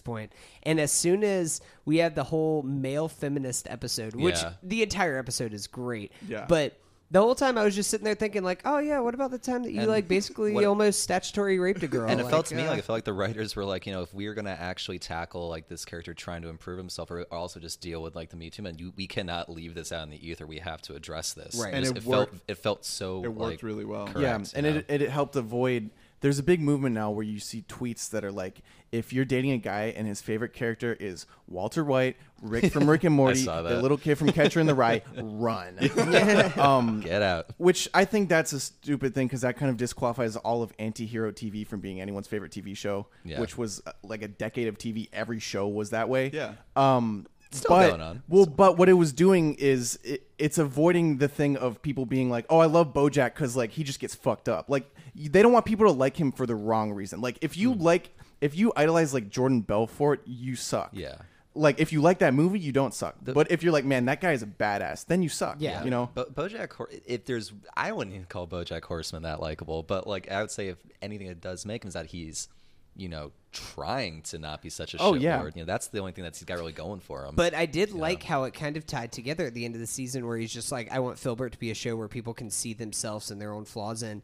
Yeah. And Diane is just like, "No, No. that's not at all what this is supposed to be. Yeah. You're not supposed Oh. to sympathize with this character." A- another Yeah. big shout out this year is Rami Malek. oh yeah, dude, Yes. Rami Malek was great. really when he was in season like four, I was like, "Oh man, this guy has to be a Yeah. He continuous was- character." He was playing it like very seriously. I loved it. he sh- killed it. The show's gotten more kind of complex in that it's also showing at this point, like in very different ways, but very valid ones. Mr. Peanut Butter sucks just as hard Yeah. as BoJack Yes. Horseman. And I love that they did that so because immature. I think Yeah. that that may have been a little bit of a tough character to crack. I think that may have been a little bit It of a was more of challenge a for comedy them. thing. He yeah. was like, I'm just the nice asshole compared to BoJack's grumpiness. Yeah. and now they're getting into and it. And I No, date you- all these young girls, and then they grow up and they realize that I'm but just both, a kid. both It was- him that was and amazing. both That him and. Todd were Uh-huh. originally like the pure comedic relief characters. Was all they Oh, had. and this season we get into Todd's asexuality.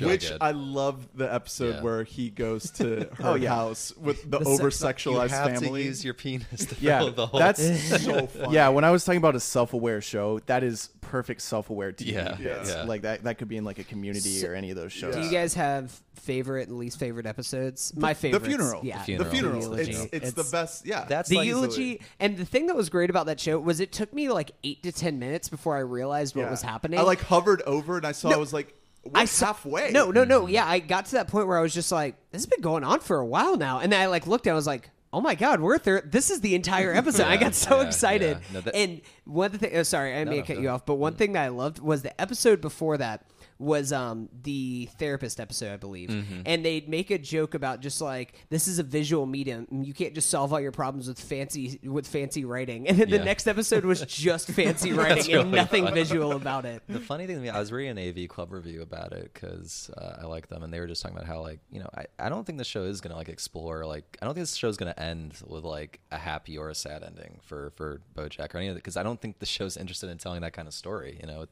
it just doesn't seem like something that they're interested in kind of like condensing and qualifying. Like this is gonna have like a happy or sad kind of conclusion. Yeah, I think it'll just end with like the end of any season where, like, like the season where he's going for a run and the monkey it tells him. Yeah. you- it'll be like that type of thing where it's just like, yep, it just keeps going. Yeah, yeah. Do you Yeah. guys? What's what's the most devastating moment in the season for y'all? Uh, that's rough. For Um, me, it's the whole episode with Hollyhock where he brings her back and just That whole episode is so it, Just- between that episode Yeah. and just the whole thing with Diane and P- Mr. Peanut Butter of Diane kind of trying to do this whole thing like preaching about being a good person and Yeah. then she caves in and like has an affair with Mr. Peanut Butter. Like just that whole thing about it was just that was whenever it really highlighted like oh there is nobody good in this show. Like No. there are no good guys and bad guys. It's exactly like she said there is no good and there is Yeah. no bad. I You're mean, just the- you are do. who you are. the end of that of that episode, the Hollyhock episode, when he just drives into traffic, Yeah. I was like,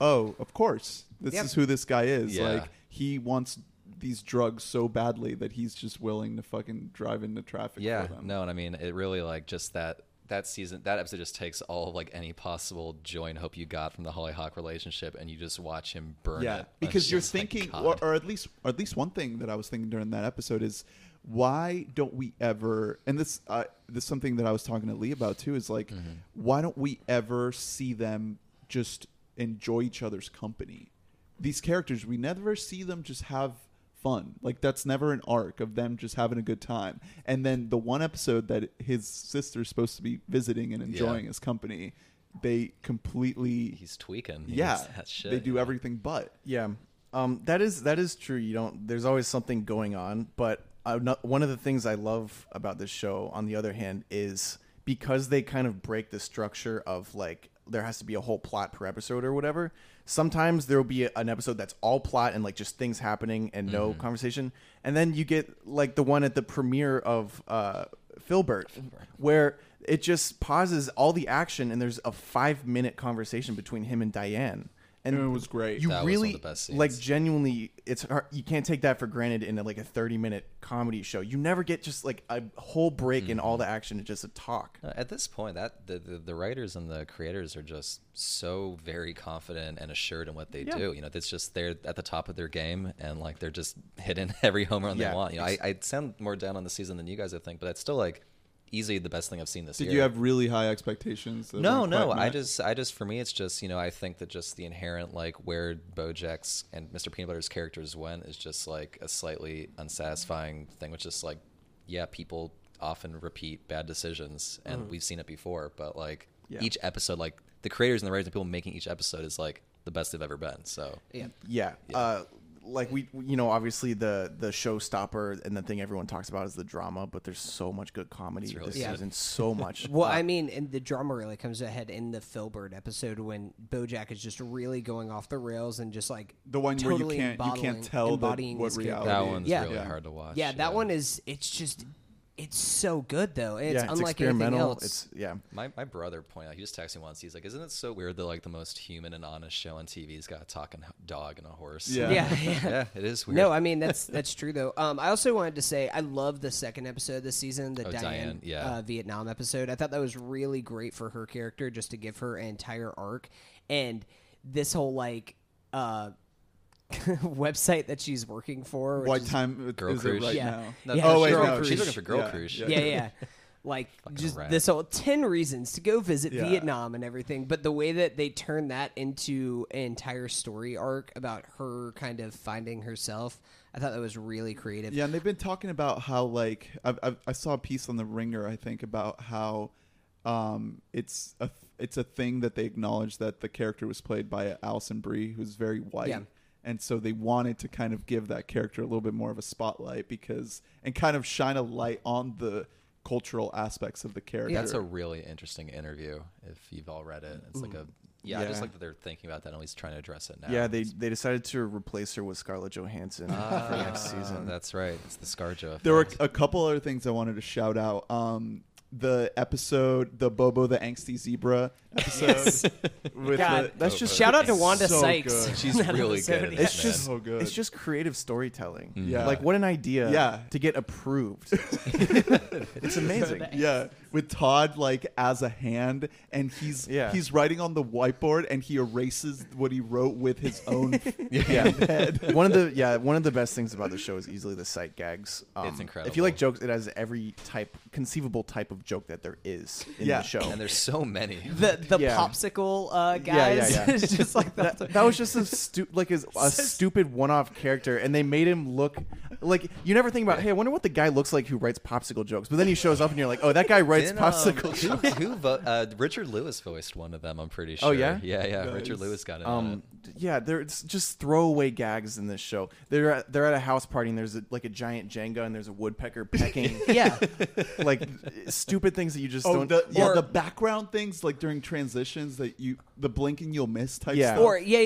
yeah. or So there's uh, one of the scenes when they're in that uh, Italian restaurant where they always go to, and it's after a race, and you see a couple of hares like sitting there, like Yes. drinking a beer at the bar, looking sad, and then there's three tortoises in the background Looking slowly raising their glasses Yeah. to clink them. yeah, this It's is so good. uh, yeah. This show is the, the past few seasons of it have been the most consistent. Yeah. uh, like as consistent as anything I would say. I I do re- recall now that you mention it, it's starting a little bit weaker. It's not good. It's just not. But Yeah, but well, I mean, as it gains steam as a show, they can afford uh, more, you know, minds to work on it. Do you think this is the most popular Netflix show? No, No way. absolutely not. No way. like way it's up hell. because it's on No Comedy way. Central now. No, like it that- was able to actually get on major TV, which makes me think that it has to be at least one of the most rewatched Dude, shows I I don't think something. so. No, they they get huge numbers for Narcos.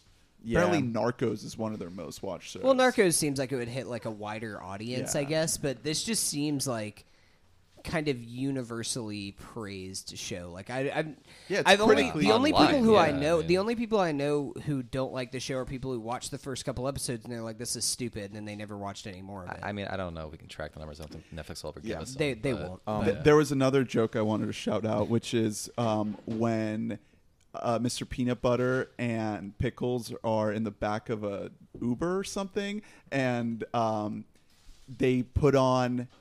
The He's like, he's Oh, like, yeah. he's Oh, like, podcast? Laika, yeah, Laika it's the like space it's, it's dog. yeah. it- they put on a podcast that Diana's doing, and then um, they switch over, and it's Twenty One Pilots. yeah, and they're like, and now a new single from Toy and Pilots, and they're like, "Nope, let's go back that's to listening to my ex-wife talk." Exactly. About BoJack and Pickles, the last thing is that the one the one moment from them that just fucking devastated me was like at the premiere, and he's just asking her about the acting, and she's like, "I'll watch all of it." He's like, "What do you think?" And she's just not giving him anything, and she leaves, and he just wants her to give him some fucking feedback on Right. his performance. Yeah. just, Yeah, he's so oh, needy. oh, the Her heart, and Pick- She's like, Him I'm gonna Pickles- hate it, but I'll watch all. yeah, of it. Him and Pickles, that was one thing that while watching it, I wasn't really as high on the Halloween episode, and now like thinking back on it, that is a really great episode, specifically for Mr. Peanut Yeah, Butter that's- and just like episode, Mr. yeah. Peanut Butter and Pickles, and kind of he is always like all of his relationships have involved people outgrowing him, and now it's like he's in a relationship with a really young girl who's like, I never want to grow up. she's like a kid. And now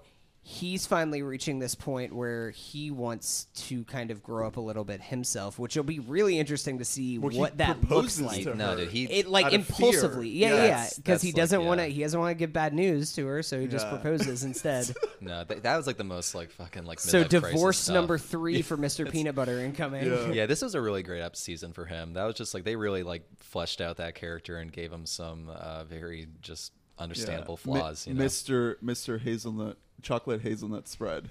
yeah, yeah. this chocolate hazelnut spread. That's right, man. this I think the show might I don't know how long they want it to go, but they they managed to stay uh, unique and they managed to tweak in the right direction a lot of the time, which is impressive. I might be crazy. I thought that they were trying to end around six, but that I, I don't. I don't feel like this ne- next season's the last. So I could see it. We'll Yeah. see. I could see it. If they wanted to somehow give us a little bit of a happy ending, it's kind of leaning in that direction. There was a create. I remember like an interview from a few years ago, like after season three. They just said up front, they I don't remember who, but they said like we do not know if this is a story that's going to end well or end badly. We're just mm. kind of taking it I kind beat by of beat. want it to end negatively in like a really dark, sadistic kind of a way. don't. like, I, it just seems like the My most heart can't take it. appropriate thing for this show. Like, it would feel a little bit untrue if everything got wrapped up completely Well, neat and well, like tidy. well, like you said about like you know, there's not really good people or bad people. I don't think it's going to be very definitive either which way. Yeah. it's just going to be kind of like a life It'll goes be on like thing. they are still who they are. Yeah. One thing Yeah. I am happy about, um, a couple more points I wanted to make. One uh, is starting up since we're talking about the show as a whole. I really thought that it was leading into BoJack and Diane being together. So glad and I'm so that. glad that that's Yeah. not a thing. Like that they are very definitively both of them. Neither of them are necessarily quote unquote good people, but they are like completely opposite in their perspectives that they have on the world. be a catastrophe. Yeah, and it was just I'm glad that that's kind of been totally dismissed. Another thing I want to talk about the ending, the last song choice that they have under Uh, the um, that was, under the um, pressure by w- the war on drugs. Yeah, Great choice. song, yeah. Perfect Yeah. song to end They've the album nail- on. they've been nailing this um, finale songs. the not just the finale, but uh, the the needle drop at the end of episode one Oh, is uh, Los Saint- An- yeah, uh, Saint Saint Vincent. Vincent, Los really Angeles. Yeah, That's a great great, great song. Yeah. Um, an- another thing that I wanted to touch on before we move on is how did you guys just feel about like the big kind of climactic moment of him choking Gina and Dude, the it was hard repercussions of watch. that? it Really was hard to really watch. hard because to watch. that that leads to the interview where she's just like, "You can't do this to me. You can't Yeah. make me the girl that BoJack Horseman choked." and that's such a pure moment because if you are an actress in that position even though like you've literally just been assaulted by somebody you're finally starting to have your big break and you can't have when somebody thinks about you think about this other person like that's always constantly going to be associated with you. And i just thought that that was such a great i was ready for bojack to fuck that moment up somehow and just like blurt it out and ruin it. Mm-hmm.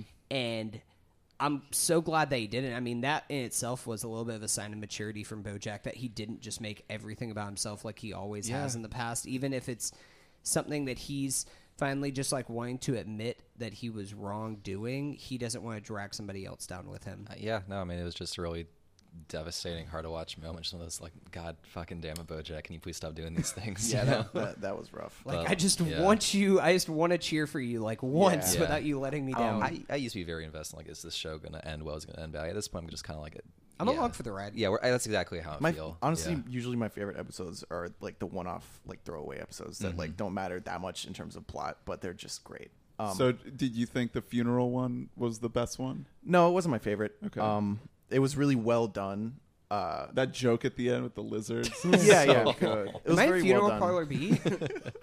Uh, but you know, there were just episodes where I had like your, I think your favorite is the underwater one, right?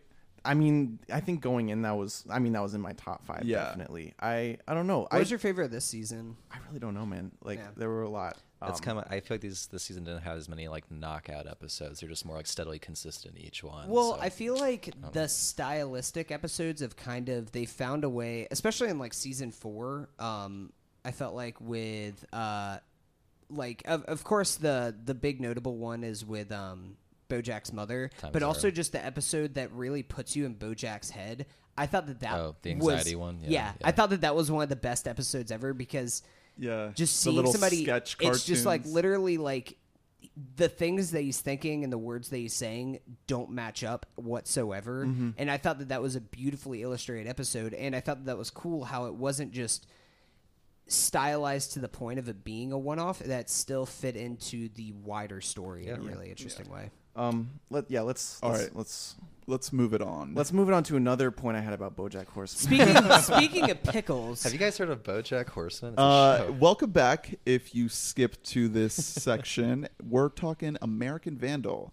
So this episode is brought to you by Netflix. Yeah. So this is season two. Uh, season one, I I was like adamant. I was like, guys, watch this fucking Yeah. show. yeah Um, and, that we was- did. Yeah, that was a while back. We you guys watched it. We all loved it. It ended up on all our top ten. And I will I will say that season two does at least for me it started out a little bit like season one. Uh, the first episode of season one I watched it and I was like, this is funny, but I fell off of it because I was like, there's no way they can keep this up. And season two, I had faith in them. That's why I just pushed through Yeah, and it's watched also it all. it's also shorter. But yeah, season but uh the first episode i didn't think was very good so don't if you're trying to jump in don't be deterred by the poop jokes and just think that don't completely dismiss it as just stupid humor because i think that this show is so much more than that I think it really proved that this season. That's all I gotta say. But go ahead.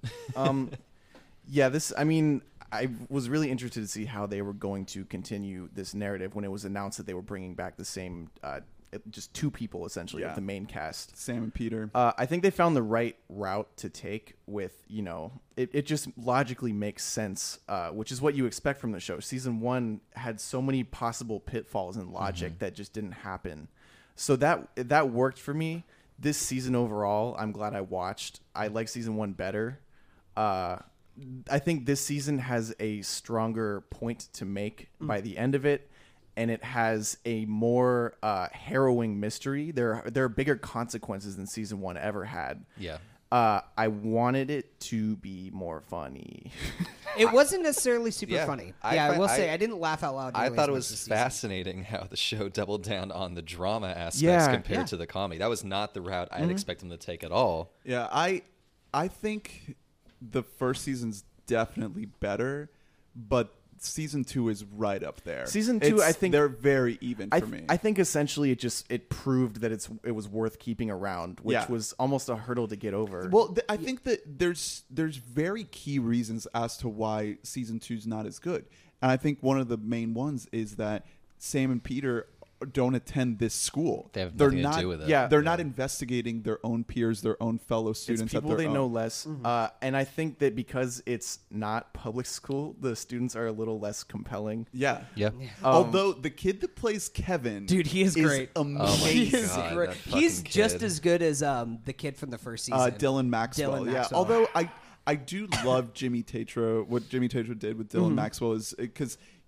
On the surface, that that guy is just so kind of one note. He's so but dumb. he brought like all of Yeah. this humanity to that character that I really loved. With Kevin, it's all very nuanced. He sucks. It's No. all. It's There's the, your the nuance for it. the performance is is so great and just like the tiny little details of like Mm-hmm. how he sips his tea and how he like I don't know like he just really- says certain words. He creates a very recognizable, but also very specific Yeah, guy you knew well, in high yeah, school. no, and that's we all know that. we all guy. know know that guy. Like I mean, we our school that we went to, we called them wolf kids because they hung about a wolf statue. They're called oh no no kids at some other places. Like that's who this kid is. Um, I I feel like I'm kind of on the same page with you guys where I didn't find. I didn't really think that the mystery was as compelling as the first one, just because uh, the first one, um, I guess, kind of spoilers for the first season of American Vandal, but there's no real clear cut answer on who actually did it, and it's kind of up to you to kind of put the pieces I mean, together. I yourself. wasn't a th- girl. was you know girl. who did it. They just don't face consequences. It's totally but you know girl. who did it. I But- think. go yeah, on, but uh, but it doesn't really draw the line where um, this show, where season two kind of tries to make more of a definitive answer. Right, right. Um, but I did think that the wider messages that it was saying about the younger generation society and how they use the Social brown media. like the they use this uh, literal shit to kind of metaphor to make a uh, statement for the metaphorical shit that we're all full of and these masks that we wear with social media having these dual personalities and i thought that that was a lot more interesting than season one so i would put season one like a half a step higher than season two but i do think that they are pretty close in quality for me I don't know if I remember that much from season one. I think you guys liked it a lot more than I did. Uh, I liked. I, th- I. I'm not really. I don't really give a shit about true crime stuff, and so I was like, oh wow, you really accurately are parroting this thing I don't have a lot of interest in, and I kept going like this is really funny, and I, I was I was very engaged by the end. Like I think Dylan Maxwell is super interesting as like a kind of a focal point, but like this one I kind of felt the same way. I'm like this is pretty good recreation of something I don't care about, and then by the end, the fact that they actually had an actual like thematic sta- uh, thematic statement to make, I was surprised by, and I I was really really drawn in by that. I was I was hit pretty hard by it. Yeah, that that Yeah. definitely elevated the season. I think uh, the major hurdle they had to get over with season two is season one. Like just discovering that show, the joke, the initial joke doesn't wear off for a while mm-hmm. because it kind of took my breath away. You're like you're watching and you're like, yeah, I get it. It's going to be a parody, like blah blah blah. But then the depth is what you don't expect. And that was the main surprise of season one. Going into season two, you know they're going to go all in on this poop. Yeah, Like, there's that- no surprise. The main yeah, the main joke is gone. So they have to make it work with other littler jokes. And that's where a little mm-hmm. bit of the level of the mystery is gone. It's more so. It's less so the mystery itself, and more so about discovering how the mystery is going to be told. I feel like that a little bit is gone. I feel like we can't really talk about specifics with the thing until spoilers, just because Let's get into spoilers. spoilers, of yeah. the rabbit holes that you do go down, similar to season one with certain characters. You guys, you guys want to get into it? yeah, sure. Um, I will say I don't I don't want to be this guy, but I think that the performance of Kevin I thought was kind of weak. Oh, really? I, I love the character because it- like the details written about the character are great. Like he sips tea funny. Yeah. And he, you know, just the one thing he wore that made me laugh so hard was The like vest. The, no, it was a long leather jacket. Okay, yeah, yeah. you you only see that on one type of person. Yeah. Um, and if you don't see it on anyone, then it's you. but I really don't think that he was as captivating nearly as uh, Jimmy Tatro was. I think he he was he kind of put on a more like nuanced, interesting performance as this person, but the person he was playing ultimately did not, to me, didn't have that much like inner depth that made Dylan Maxwell so much fun to watch. Yeah, I um, Yeah, yeah. Like I like what they were going for, but I think this kid, I think he kind of suffers from actor face and actor See, vibe. I think that that worked.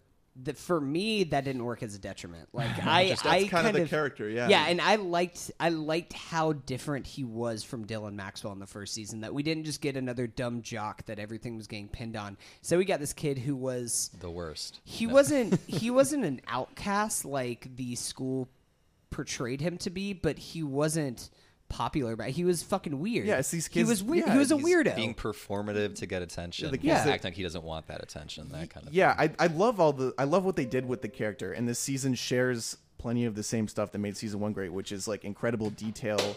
Uh, anytime, usually like if there's like a, a shot of like text messages or something between characters, usually if you really pause and look at it, it's not super realistic. They keep it so so so real in this.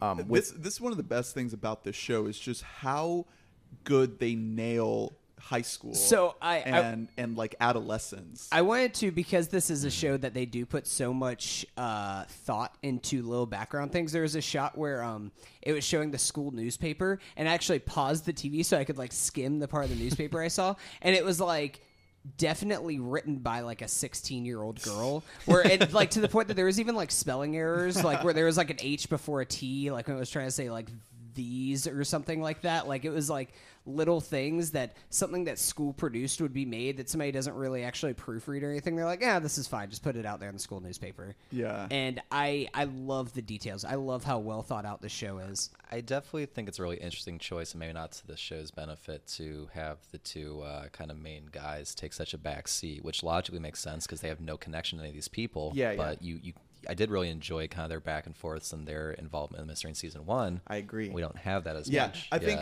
d- that's definitely one of the things that puts season one over is how Mm-hmm. Yeah, them fair. making this documentary has an effect on, On their, their own story school. exactly Yeah. on the on what their relationship to the the school is and to the students like that was one of the best parts of Yeah. season and one they did try to address that a little bit in the first episode of the season like the whole like backlash if you Yeah. will like Yeah, about season funny. one they're like yeah we got picked up by netflix to make another show like it's I like all extremely meta and then them kind of talking about taking in all these different uh, offers for them to who come drew and the interview them. vaginas Yeah. like and i thought that that was they they tried to do a little bit of what they did in like the middle of season one where it was like we became a huge internet sensation and try to take more of a meta approach on it but i don't think it was quite as effective because like you said they were involved with the school at one point there's the episode when they're just like looking at everybody and sam goes to peter and they're like peter how do i know you didn't draw the dicks and everything it like almost like has a little Yeah. mini schism between the two of them Yeah, I miss. I definitely agree. I did miss the two of them together, and I miss them knowing everyone else in the story, uh, which you know that was kind of impossible to do because if someone else came back to their school and did something else, it would feel hacky.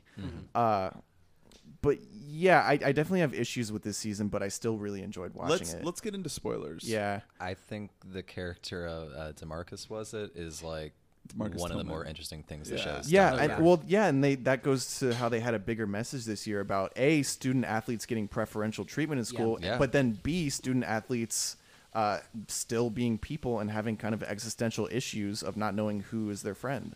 Yeah, no, his whole dynamic that he has with Lou that he even if he doesn't ever show it on the surface, but he has to reveal it with this Yeah. catfished identity that we don't know about until later on. That like the fact that he still feels alienated by people who are trying to use him and trying to get ahead in his life is a really powerful moment mm-hmm. that we don't really see we, we don't really see that side of the student athletes that much. I mean of course none of us i safe to say none of us are very athletic people.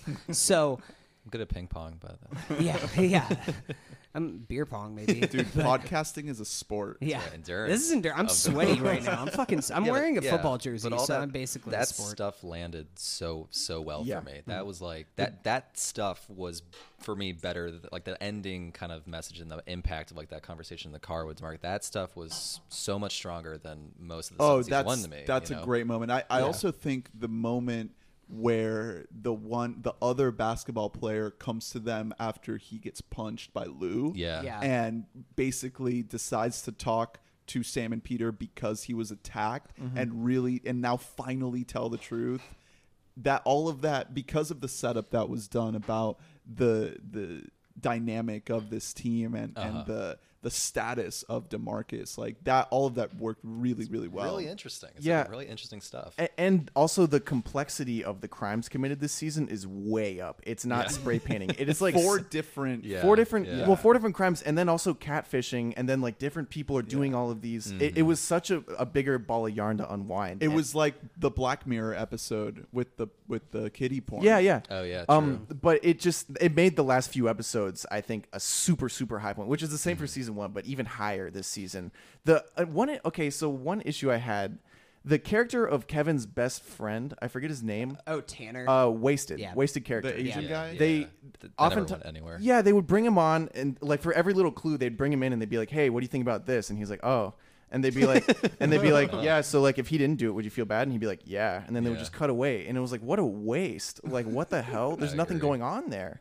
Um, and then there were just some parts this season where I know they had a bigger picture to worry about, but there were some parts where I was like, season one, they would do ten minutes on that one Yeah. joke, like, Mm-hmm. like the the whole episode of season one that's about if this uh, girl gave this guy a hand job or whatever. it doesn't even. yeah, there's in- no there's no like 3D modeling and intent Yeah, like the yeah. party scene. Yeah, or they do like that, that once, and it's during for the puke in the teachers' Yeah, the reenactment, and it's very funny. uh, and then there's this one, like, there's one little bit between the two, uh, then they're finally talking, and they're talking about how uh, Kevin looks like he's trying to shit. yeah. Man, that could have been 20 minutes, I swear. Yeah, like in season one, of that's that. 20 minutes. yeah. What's fascinating about the season is it's not to me. You know, it wasn't trying to be as funny, which is it can be good or bad depending on how you feel about it. I just think that's such an interesting thing for this show to do. you Yeah, know? yeah.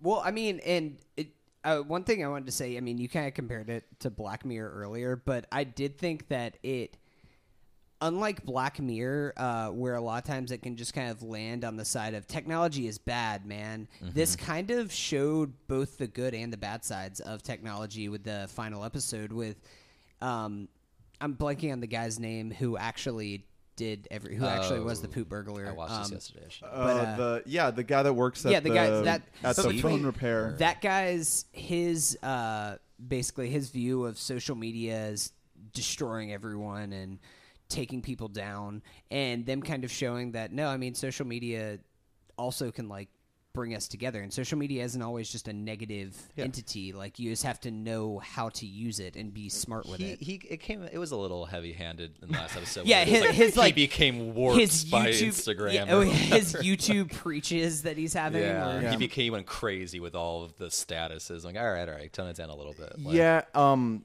as far as the mystery of it goes, uh, it worked on me. Like the you know the hallmark of a good mystery episode of TV show or season or movie is that they Mm-hmm. you meet the guy who did it or the girl who did it, and then you're introduced to like 20 other people who could have just as well done it. Yeah. and you're kind of left to guess. Um, and it worked. I totally forgot about him because Yeah. you meet him so early, which is what you know Law and Order does every single episode. Where you, just, Yeah. they- you meet It's not, him. it's not a new trick. Yeah, it's just you meet him, and then the next episode they throw three people at you that all have like the perfect motive Mm-hmm. or whatever. Um, and I liked I liked what they were doing. I agree, it got a bit preachy. Yeah. Um, but I I did enjoy like I the whole the depth of his catfishing scandal and how he got this girl to do it, and then the basketball player. I thought that was all.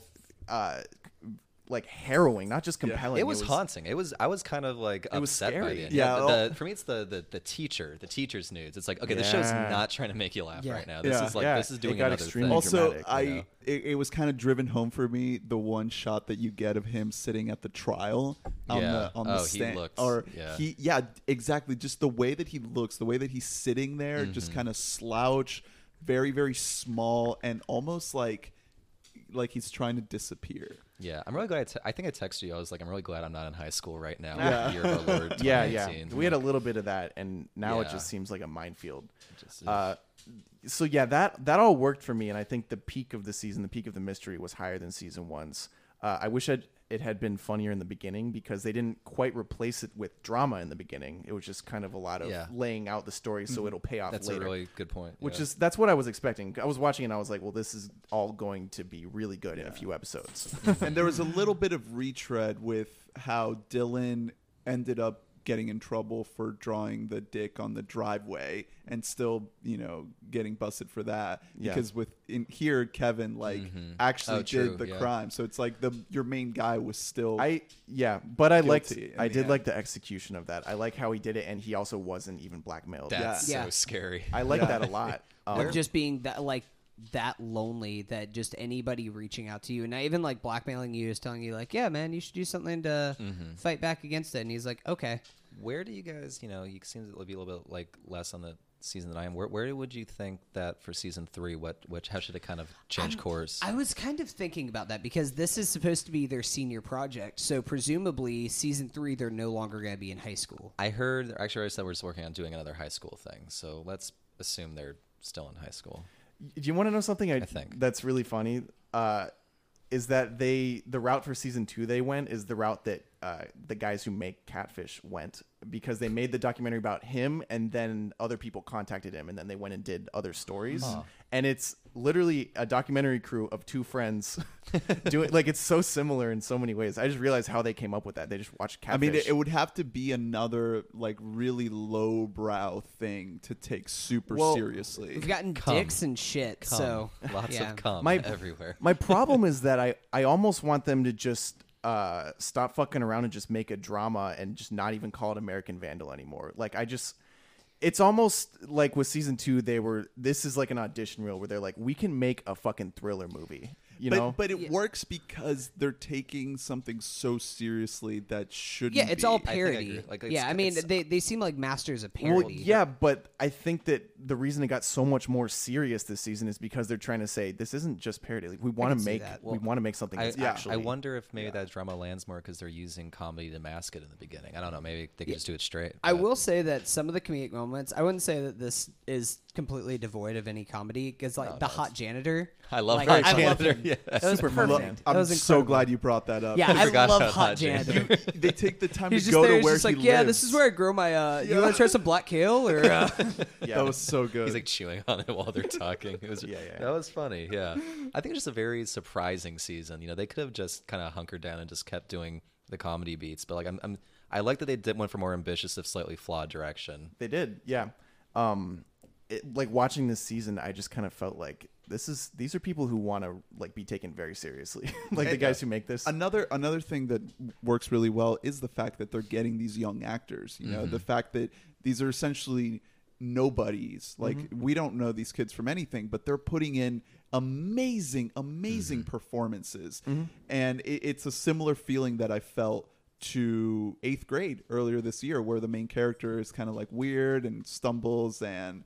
Uh, doesn't quite nail her lines right Yeah. and they it just plays perfectly into Yeah. the, the characters here. Um, one other nitpick I have. It is a nit. It's not a huge deal, but so season one, these kids are just fucking around filming stuff. So of course, all the teachers are just going to be kind of like you know chatty Cathys. This season, it's a private prep school with a huge scandal on their hands. A dean who is actively hiding shit, regardless of if she's like guilty or not. She they're hiding so much. They still grant the teachers access to do these interviews, and I was like, no way in fucking hell. yeah, I did like that. Uh, They wouldn't let those I kids on. did Good like that. You They wouldn't let 'em on never- campus. I like that you never get an interview with the dean of Yeah. students or anything. Yeah. I thought that that was actually Um, cool. That it wasn't just like a revelation moment between yeah them all. another another character i loved uh, was the vonnegut Yeah, loving I was about to english teacher Yeah. she is very funny so glad you brought this up. She's yeah, really yeah, yeah. good. She she is, uh, like when she's like, "Oh, I I love uh, I'm like the teacher from The Blind Side. Yeah. God. I'm like Oh, Sandra fun, Bullock, man. and uh, Yeah. he's like the the the black kid from the Blind Side. I Yeah. like I love him. He's great or whatever. Yeah. Yeah. Oh, she really. Oh, that was so funny. and and we just all had teachers like that where they really think they're so fun. they're just kind of. What was it? It was like uh, Slaughterhouse Five streamers or something. uh, yeah, that I thought that was a great little character. Yeah. They they kind of snuck a public school teacher into a, the private school. exactly. You know? true, Yeah. true. Trying to save these students. Yeah, yeah. Um, that that was lovely. All right. Yeah. Any any final thoughts, guys? I'm just super excited to see what, what they do next. Yeah. Be another season I of mean, their own thing. This is going to be in my top ten. This and BoJack, and the next show we're going to talk about are all going to be in my top Yeah, list let's- of the year. Let's So let's get into it. So, welcome. Harry's looking with disappointment at everyone no, here. no. so- Harry doesn't like Succession. welcome back. If you if you skip forward, um, Session's weird. so now let's let's get into Succession, and I want to get into spoilers. So let's let's just get your take. We've already talked about the show on the pod before, so Okay. Yeah, let's, we're, ju- we're just hear. yeah. The only thing we haven't covered yet is the very end of season one. But you Okay. can cover everything you want. Uh, I Tell us think tell us that- how you feel spoiler So free. I watched it because I was bored, and you had talked about it briefly, and I knew that it was made by one of the co-writers of a Veep. Yeah, Uh, I don't, Jesse have you seen? So who here's seen? It, the thing I've about- seen a good amount of Yeah, Veep. that's so. Succession is like a freakishly similar show to Veep, except they inject it with a lot of drama. Yeah. which I think is an interesting thing. Now, does that drama work? I would say fifty-five to sixty percent of the time, it does not. okay. But I think it's got a lot of interesting peripheral characters that are often way more fun and interesting to watch than the main characters.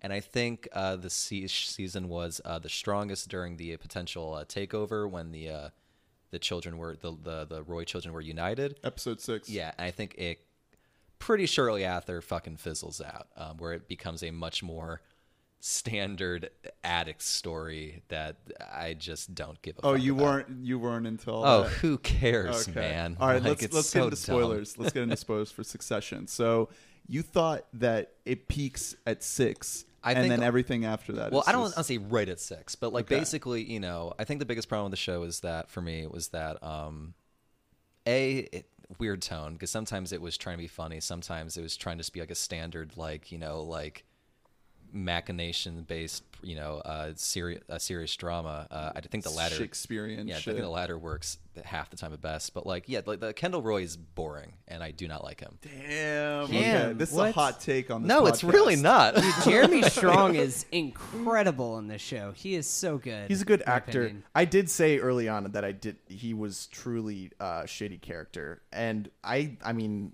when he relapsed, I was like, "Yeah, BoJack, let's do it." yeah, it's gonna just watch BoJack, but like for me, it's that like the, just the main like he like I don't know. For me, it was like you know yeah he was a former addict who was working hard about um you know owning this new fucking empire, and I think that just that his relationship to his dad and his drug problems are so incredibly formulaic and cliched even that like just the center of the show has got a bit of like a dramatic rot that the the sides just cannot come to fix. It's just it's it's kind of like centrally hollow and uninteresting at its core. Because yeah, no, I get it. like they're all shitty, and they want to. I don't know. It's just like for me, like you know, characters like uh, Tom and Shiv. Those are like I love Tom and Shiv. they are a thousand times more interesting Yeah. than um, you know. Kieran Culkin is literally a hollow person. Like he's there's just nothing. That's the point of the character. There's nothing in him. But like you know, the, the for me, like just the ultimate story. of This guy just like you know g- getting fucked up on drugs again and trying to take over the the uh, the, the power. Like that season ends where it's started in a lot of ways. Uh, Roy's still in power and. His uh, sorry, Lo- uh, Logan Roy's in power, and his son's listening to him. So Well- the ending the the finale didn't really do much for you. What, where he cried? Yeah, yeah, where he killed he a person breaks and then down. yeah, he, Oh yeah, that just felt like I don't know. That just felt like like boilerplate Netflix. Like I don't know. It just it didn't really do a lot for me. That's man. interesting because he has so many parallels to BoJack Horseman. I Yeah, it feel is. like. but like I, I think BoJack does all that shit better. I, I don't. know. I, I, I sound like I'm more harsh on the show than I am because I sound really harsh. But like I think.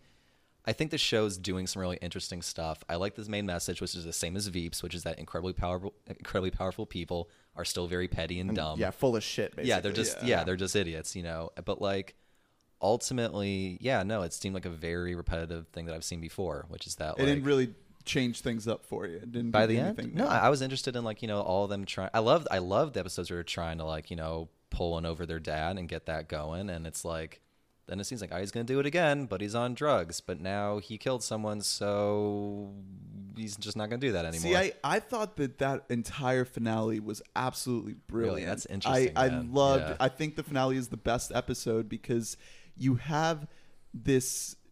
You have Logan, or sorry, uh, Kendall, kind of being reduced to a child. Like that entire episode, he's nothing more than like a little baby boy who just wants to get his fix. to me is like he's always stuttering and stammering in front of his dad anyway. He's always a child. That's his whole character. yeah, but in, kid. you in know, that, so well, he's a kid who's trying to pretend to be a grown up. yeah. But in in that episode, he just wants to to get his fix so bad that he can't even do that. Yeah. That entire episode, he's just a little boy. Even like when he realizes that he just killed someone, Mm-hmm. he he can't even like face it like a man. He has to run away from it. Yeah. Yeah, That like that's- run that he has after he kills somebody when he just looks like a scared little boy is absolutely incredible. I'm glad that you're on the podcast because we've been unabashedly praising. Really? show. That's not unabashedly because I will say the first three episodes it started really slow for Yeah. me. I wasn't really First into it. half, I'd Season say. four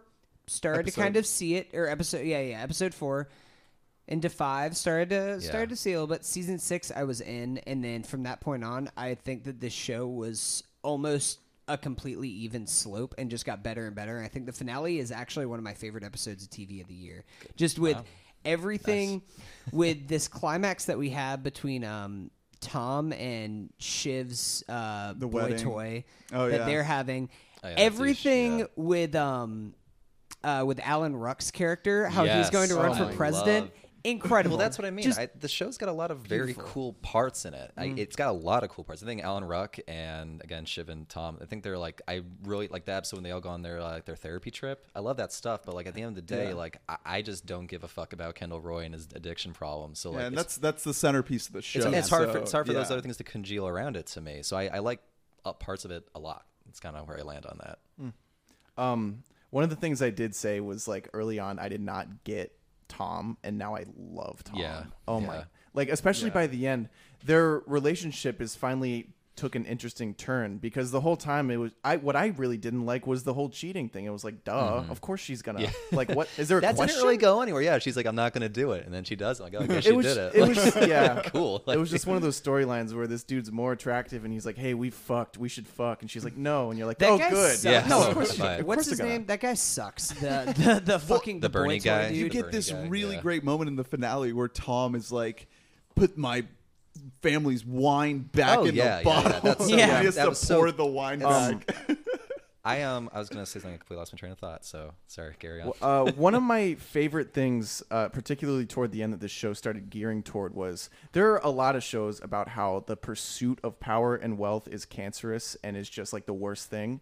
This show is a lot of the time it's about how just having it in the first place is cancer, and it makes you into no matter what like shittier. Um, and we we get that especially with Alan Ruck, like the conversation he had with the Bernie Sanders type. Oh my I'll call God. him, where where he's like, I just killed him in that argument. Like he's the bubble is incredible. Like he's like, he's like, I, I just debated Gil. Yeah, he's these, like- won against Gil in a debate. I, yeah, I just thought that was really interesting. Like the show, it's not just saying because we've had so one of my only criticism I really had was that it's kind of an old fashioned premise, and uh, there haven't been too many shows that are about like, well, also growing up with wealth is awful. And yeah. Yeah, and I will say one of the things that I just really appreciate this about this show that it was just it struck a chord with me in that you know we watch a lot of TV, we watch a lot of movies and stuff like that, and it's very rare that a t- that a show or a movie can leave me speechless after watching the finale and seeing Kendall just break down and fall into Logan's shoulder.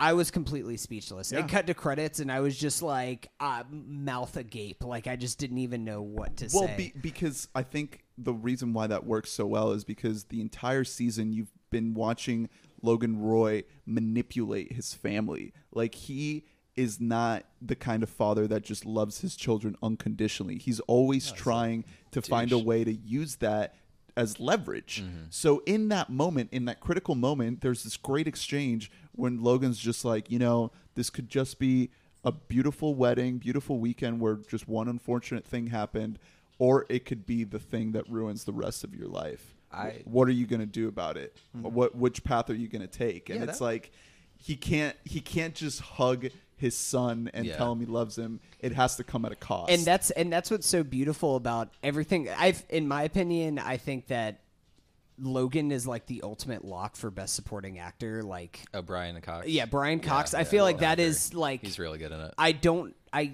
can't think of a bigger lock for like a best supporting actor in recent memory than Logan, just because his relationship with his kids is so two faced and.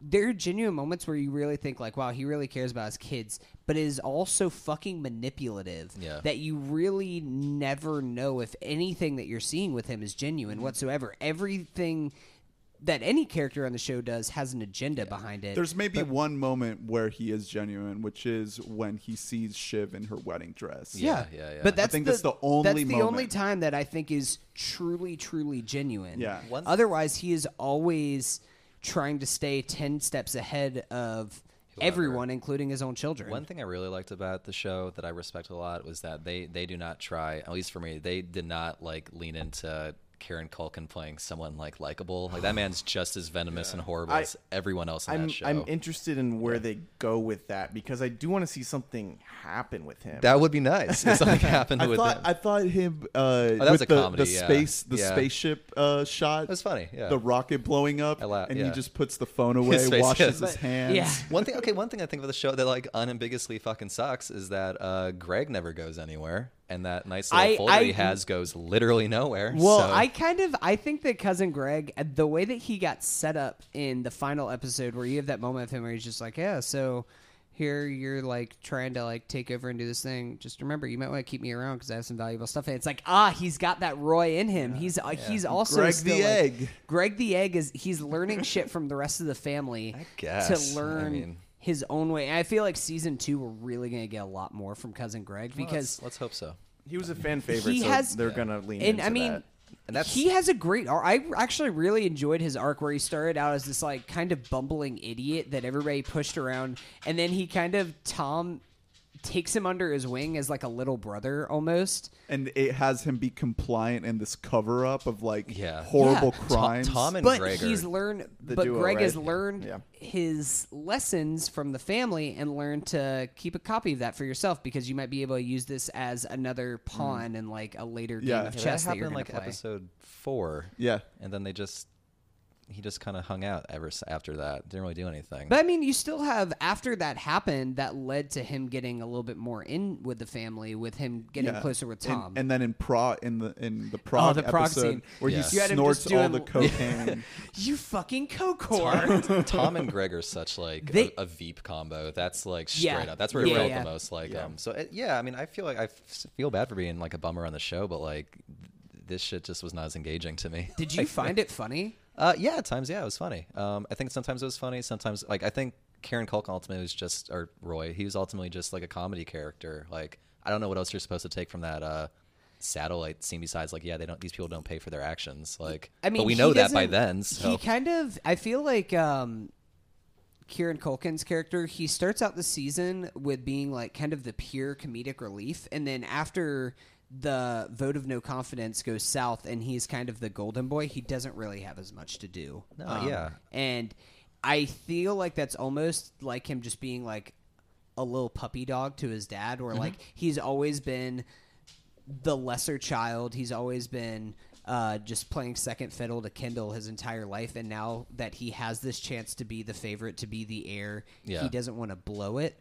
But it does. It doesn't give him the same dynamic. that we start to get a little bit of that back um, in the second to last episode, wherever they go to the castle in England, and Mm-hmm. I love the moment of them all sitting on that little like boat together. oh, that was a great scene. Yeah, yeah, like that was just not of them just like smoking some weed just out there. Like I just thought still that was things are great- still a little awkward. They can't be completely like No. loose and, Yeah. and honest with each other. They're still just there's still a little bit of a, like, of there's barrier. always just that two-facedness of the show which normally i feel like would turn me off but i don't know if it's just the writing or the acting or what exactly it is Mm. but I loved the dynamics of the show, and that's what sold me. I like the scenes where they hang out. Yeah, I like the scenes where they one hang of out. one of yeah one thing I definitely agree with you on is and I said this I like it better when they're together. Specifically, I talked about how I wanted to see more of Shiv and Roman together because I thought Yeah, they act the- they act super well together. Yeah, they're like a straight comedy have- duo, just yeah, punching each other. yeah, they have chemistry. Yeah. uh, and you really believe it, and you get about two scenes with them together. Mm-hmm. Um, and then you get her with her side piece, who's just like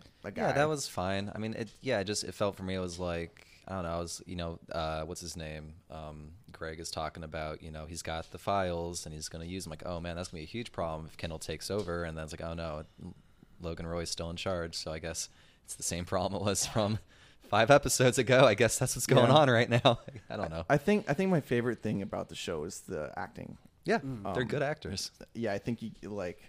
I, I can agree that uh, Kendall's definitely not the most interesting character, but I think uh, that guy is putting in a Yeah. Jeremy performance. Strong. and this the scene where he's dancing with his family, I think that's like his best moment in the So episode. where- heartbreaking. yeah, he for once he seems okay with But things. he literally right after just, he just killed somebody. yeah. Yeah. like he just came back from that shit, and he is just like, I have to play it cool and have fun at this party.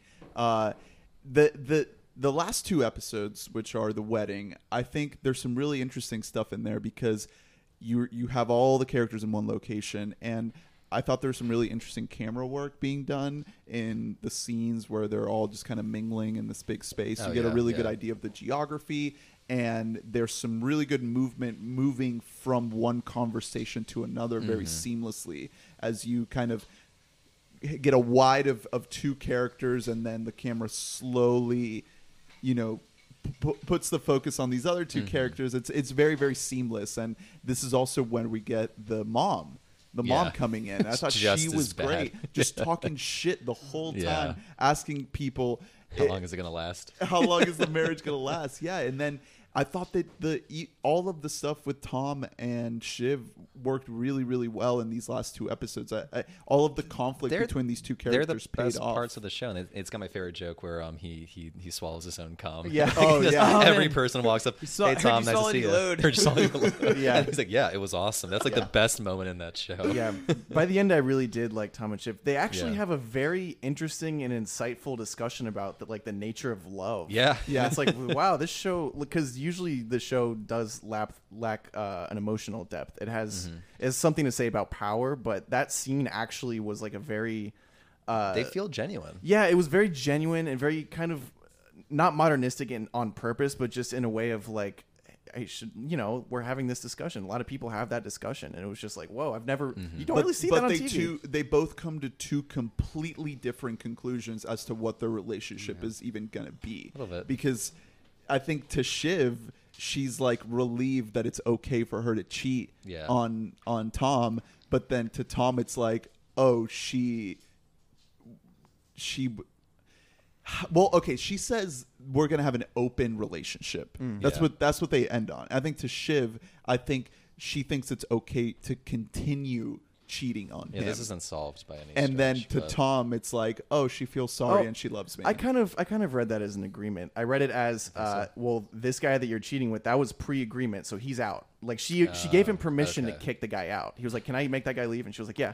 So I think post that, it's gonna be okay. I- and I think that i don't think so though i think that Well, it'll be a she- source of tension, definitely.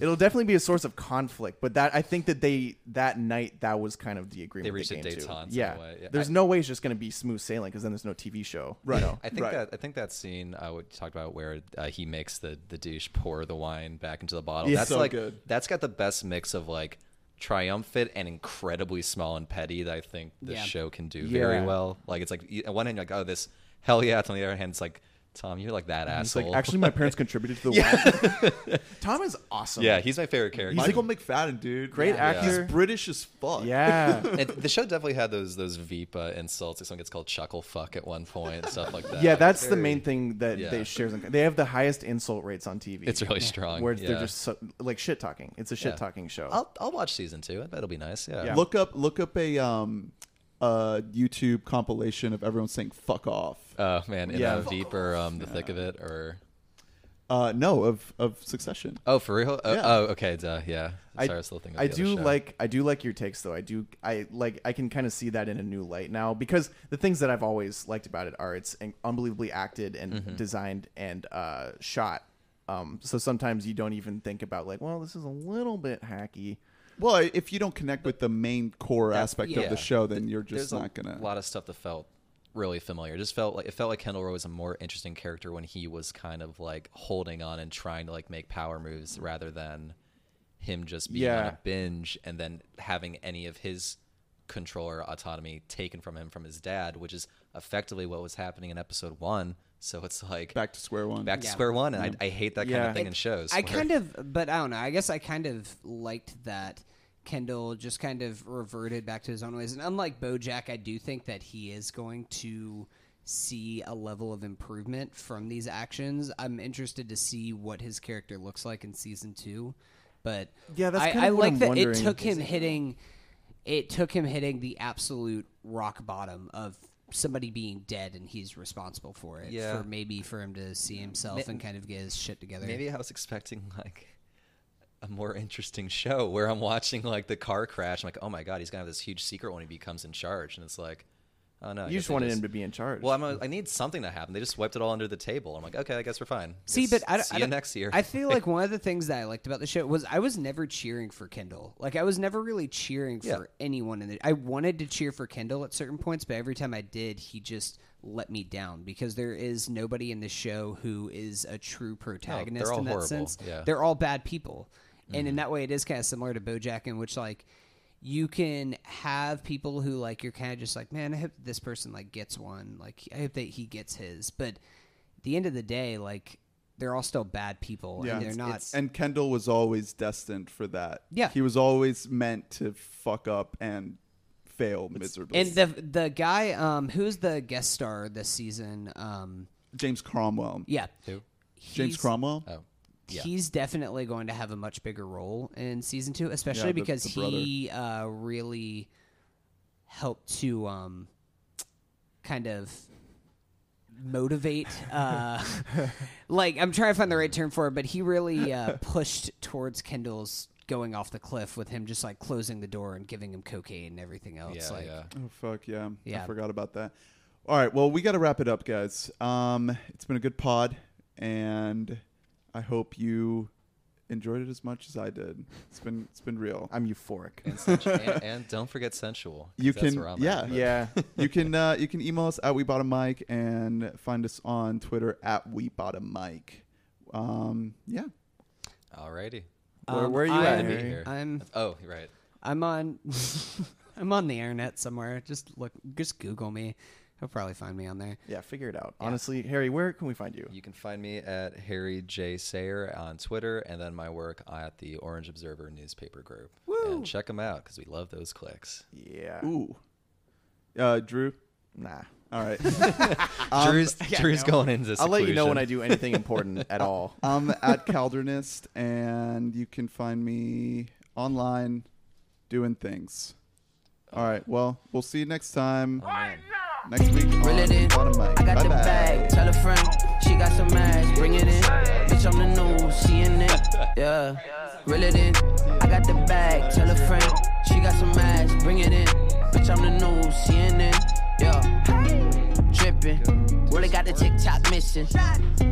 This pimpin'. Broke niggas got me living. Wow. You Jordan a Pippin. I'm Kobe. I'm never gon' dish it. I'll miss it. Yeah, I I'm was- dissing as fuck and I ain't got the time to just kick it. I don't trust nobody cause I